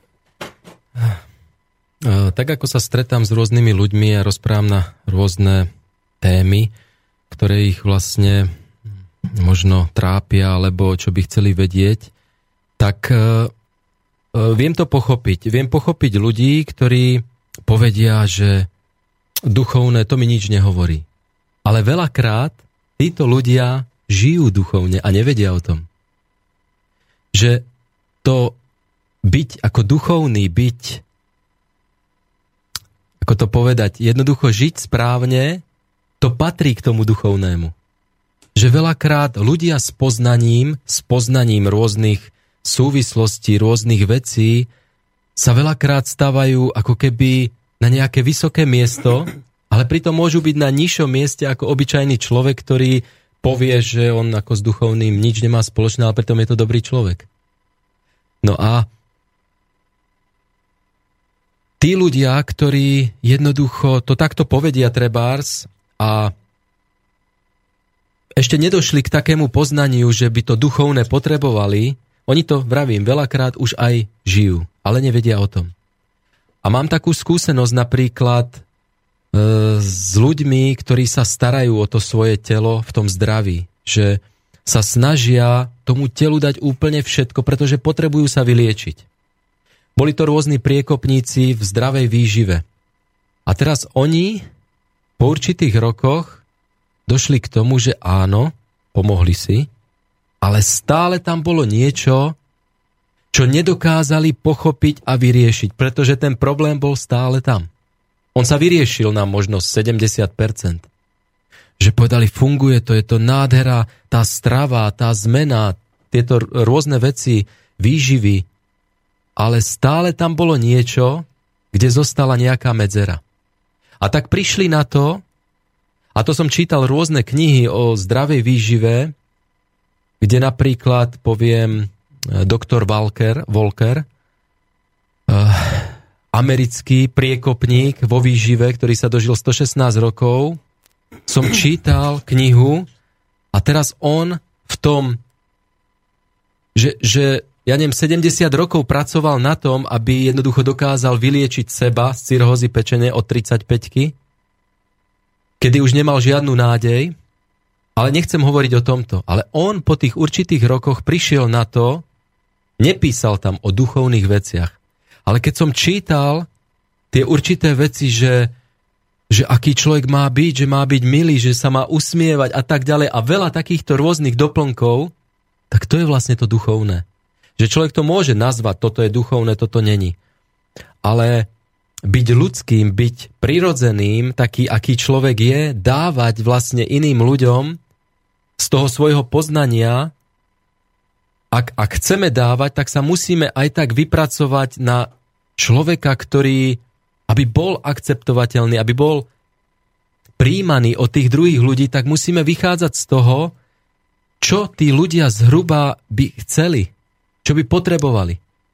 A človek po určitom čase, po určitých rokoch vlastne sa dopracuje k tomu, že musí k tomu pridať aj to duchovné. Až potom to bude mať ten svoj celok. Veď o tom sa veľakrát, každý mysliteľ, a keď to poviete, že telo a duša v harmónii, vlastne to je to, čo je potrebné. Že nestačí starať sa iba o toto naše vonkajšie, alebo aj vnútorné, hej, orgány a tak ďalej, ale ešte tam je niečo, čo potrebujeme vyriešiť. Pretože my môžeme sa postarať o to svoje naše, o to naše telo, ale ak budeme zlí na ľudí, ak im budeme nadávať, ak budeme sa zúriť pre určité veci, tak ochorieme. A nechápeme, ako môžeme ochorieť, veď predsa dávame telu zdravú výživu. Sme vegetariáni, dávame surovú stravu a rôzne veci. Ale až keď pochopíme, čo potrebuje náš duch, tak až vtedy sa začneme konečne liečiť. Čiže vlastne, že do jednej vety zhrnuté, čo ste povedali, že prečo by sa ľudia mali o túto oblasť zaujímať, duchovnú, no lebo je to otázka prežitia? Určite je to aj otázka prežitia, pretože človek sa k tomu musí dopracovať, ak má otvorenú cestu. Ak si nerobí tie určité steny, určité bloky. Viete, že ja som mal teraz pondelok s už spomínaným psychologom, pánom doktorom Čuhom, ktorý inak tiež je vyštudovaný psycholog, ale tiež hovorí o duchovných príčinách chorôb. Však ja som to nedávno mal aj vďaka vám, pána Rusnáka. A tento pán doktor Čuha hovorí, že áno, on aj svojim pacientom alebo klientom hovoril o psychológii, že jednu z najdôležitejších vecí, že vy sa musíte naučiť odpúšťať ľuďom, ale odpustiť nie tak, že poviete, že odpúšťate ale vo vás to ďalej je ten hnev, že to musíte sa naučiť, akoby nie je to ľahké a proste naozaj vedieť vnútorne odpustiť a vrajím, že a prečo by to mali robiť? A vrajím, že no lebo inak zomru. Že to je až takéto veľmi silné, že vy keď ako keby si ten hnev v sebe nosíte, neschopnosť vedieť odpustiť, stále sa tým zožierate, furt na to myslíte, príde choroba. Veľmi vážna, veľmi zlá. Pán Rusnák to má presne, však predpokladám, že ste to počúvali, vy ho poznáte, keďže ste mi ho dohadzovali, hovorí, že každá jedna choroba vychádza najskôr z niečoho vnútorného, čiže vlastne to ste sa asi aj vy, pán Mišovie, snažili vysvetliť, že z tohto dôvodu je napríklad to duchovná oblasť tiež dôležitá, že ju pochopiť, lebo ona sa týka aj vášho fyzického života. Ako bude vyzerať ten fyzický život a či prídu choroby, neprídu choroby. Ale ešte chcem, lebo ten čas už sa pomaly naplňa nám tu dnes v tejto relácii, ale ešte chcem prečítať mail, lebo nám Andy poslal do vysvetlenia toho, že v Biblii je napísané, že musíme sa znovu narodiť, aby sme raz videli Boha Otca, prišli raz k nemu, či stretli sa s našimi predkami. V Všetko je to na základe duchovnom. Teda znovu sa narodiť znamená napríklad zbaviť sa najväčšieho hriechu či hriechov, ktorému podliehame, ktorý sa veľmi nepáči alebo nepasuje Bohu.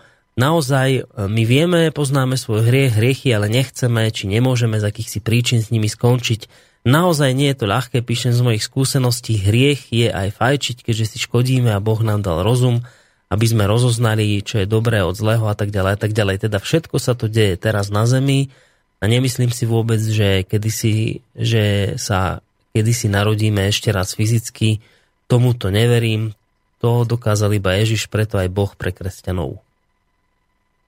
Ďakujeme ešte za pohľad, ktorý zastáva veľmi veľa ľudí. Takže ja si myslím, že to rešpektujeme ako... Tak, a dám ešte jeden mail od Márie. Dajme, som nadšeným poslucháčom Slobodného vysielača, často vás počúvam zo záznamu, ale niekedy sa mi podarí počuť niečo naživo. Občas by som aj niečo dodala, ale vždy váham, ale tých 150 000 stiahnutých aplikácií o niečom hovorí. My vás sledujeme, kiež by každý z nich prispel 50 centami každý mesiac. Posledné 3 roky som prestala sledovať správy mainstreamu, lebo boli nepozerateľné, podobne ako programy vysielané na našich kanáloch. Vaše vysielanie ako čerstvý vietor pre tých, ktorí sme sa tu cítili niekedy osamotení v našich malých osobných snaženiach, opravdu. Neviem si predstaviť, že by ste prestali vysielať a teším sa, že máte čím ďalej, tým širší záber rôznych oblastí života. Držím vám a teda aj nám palce. Tak to ešte vlastne napísala posluchačka k tomu, asi k tej úvodnej časti. Ale dobre, že to napísala, lebo my sa už blížime k záveru dnes. A možno, že to je dobre, že sa takouto okľukou k tomuto dopracovala. Vtedy som možno, že kratučko, ak môžem, doplnil tú vašu otázku. Prečo má duchovné poznanie zmysel v živote človeka? Opäť nechcem byť hovorcom všetkých, ale poviem vám za seba, že mojím najväčším šťastím, aké som kedy prežil, a to hovorím úprimne, tým duchovným šťastím, aké som kedy prežil, bolo šťastie, keď som si uvedomil, že mám kde odozdať vďaku, ktorá naplňala celé moje vnútro vo chvíli, keď som si uvedomil, čo všetko v živote mám. Keď som si uvedomil, že mám deti, ktoré mám rád, ktoré sú také, aké sú. Keď som si uvedomil, že mám manželku, ktorá je taká, aká je. Matku, ktorá žije, ktorá je zdravá. Že mám kde bývať. Že dokonca mám auto, mám prácu, mám zdravé ruky a môžem tvoriť hudbu a umeleckú drevorezbu. Že môžem dýchať vzduch, že mám oči, ktoré vidia. Sú v živote chvíle, keď sa vám vedomie tohto všetkého zhrnie do jedného veľkého citu. Sú to možno ojedinelé chvíľky v byti človeka, ale sú to chvíle, keď sa vám toto zhrnie do jedného citu a vtedy cítite najväčšie šťastie, že je niekto, komu smiete venovať vďaku smerom nahor. Neriešite tú otázku, ako sa volá. Neriešite otázku, koľkí ho uznávajú a koľkí nie. Ale cítite obrovské šťastie, že je niekto, komu smiete uvoľniť tú obrovskú silu, ktorá je vo vás, silu vďaky. A toto uvoľnenie citu vďaky bolo v mojom živote tým najsilnejším, čo som zažil. A z toho zároveň vyplýva, že mojim najväčším utrpením v živote by bolo nemať nad sebou niekoho, neuvedomovať si existenciu niekoho, komu by som smel smerom nahor vracať tieto city vďaky vždy, keď zavriem na chvíľu oči a uvedomím si, čím som obdarovaný. Preto si ja často večer, alebo na ráno, alebo v priebehu dňa zavriem oči a nechám v sebe vystúpiť ten cit. A je to obrovským šťastím, keď máte vedomie, že hore je niekto, komu smiete darovať, vrátiť tú vďaku. To je to najväčšie šťastie. A to, o čom sme vraveli, že sa nakoniec človeku uľaví v trápení, že sa mu aj na zdraví uľaví, alebo že sa aj život na zemi začne vzmáhať. Toto vnímam, že to všetko je iba následok vyplývajúci z tohoto najväčšieho vnútorného šťastia. A najväčším utrpením v živote by bolo žiť, neuvedomovať si, nemať radosť z toho všetkého, čo sme dostali a nemať toho, komu by sme smeli venovať tú vďaku za to. To je pre mňa duchovný život. Pán Mišovie, na záver. Krásne slova. Ťažko po ňom nadväzovať, čo? Takú ťažkú hlavu. To teda. Ťažko, lebo je to tak, ako vraví pán Lajmon. Keď má človek s tým vnútrom sa ako keby otvoriť tomu tej sile, ktorá jednoducho stvorila toto všetko, keď má tú šancu jednoducho si to uvedomovať a odovzdávať v tej vďake, v tej vrúcnosti, tak to je obrovské šťastie, ktoré človek môže prežívať, pretože vyciťuje potom spätnú obrovskú silu, ktorá ho poháňa ďalej do života a je to obrovská energia, ktorá vám dodá silu pre to ďalšie pôsobenie človeka. To je energia, ktorá sa nedá vyčerpať. A vy to chcete znova a znova. Chcete za to ďakovať, pretože je to nehmatateľné, neviditeľné, ale predsa to má obrovskú silu a funguje to. Pretože to môžete vidieť na tom vnútornom aj vonkajšom šťastí. Čiže král je ten, nie ten, kto má veľa peňazí, ale ten, kto môže korunovať svoje túžby citom vďaky. Pretože cit vďaky, keď si uvedomíme, čo máme, je tým najkrajším citom, aký kedy ľudská bytosť môže zažiť. Je spojená so stavom blaženosti, po ktorej všetci túžime. Viem si predstaviť, že mnohí ľudia, ktorí teraz tieto vaše slova počúvajú, tak sa s tým hlboko stotožňujú. Je iste aj veľa ľudí, ktorí majú iný názor. Tak ja verím, že keď budeme mať najbližšiu reláciu Cesta vzostupu, tak sa ozvú, a či už tí prví, alebo aj tí druhí, alebo najlepšie obe skupiny naraz, a že sa nám podarí nejakým významnejším spôsobom rozprúdiť tu aj diskusiu s poslucháčmi, bo to je vlastne to, k čomu sme dnešnou reláciou, alebo k čomu ste dnešnou reláciou aj smerovali, o tom zbilancovaní trošku vyhecovať ľudí k tomu, aby jednoducho sa do týchto tém, pokiaľ budú mať záujem, zapájali. Tak pozerám posledné sekundy, takže mi už nič iné neostáva, len vám veľmi pekne poďakovať Tomášovi Lajmonovi a Romanovi Mišovie za to, že prišli opäť do relácie Cesta vzostupu. Budeme sa počuť opäť asi tak do mesiaca opäť. Možno aj skôr. Dáme vám v každom prípade vedieť. Majte sa pekne, do počutia. Ďakujeme, že môžeme tu chodiť a že ste tu a že sú tu takí ľudia, akí sú. Ďakujeme. Dovidenia. Majte sa pekne, do počutia.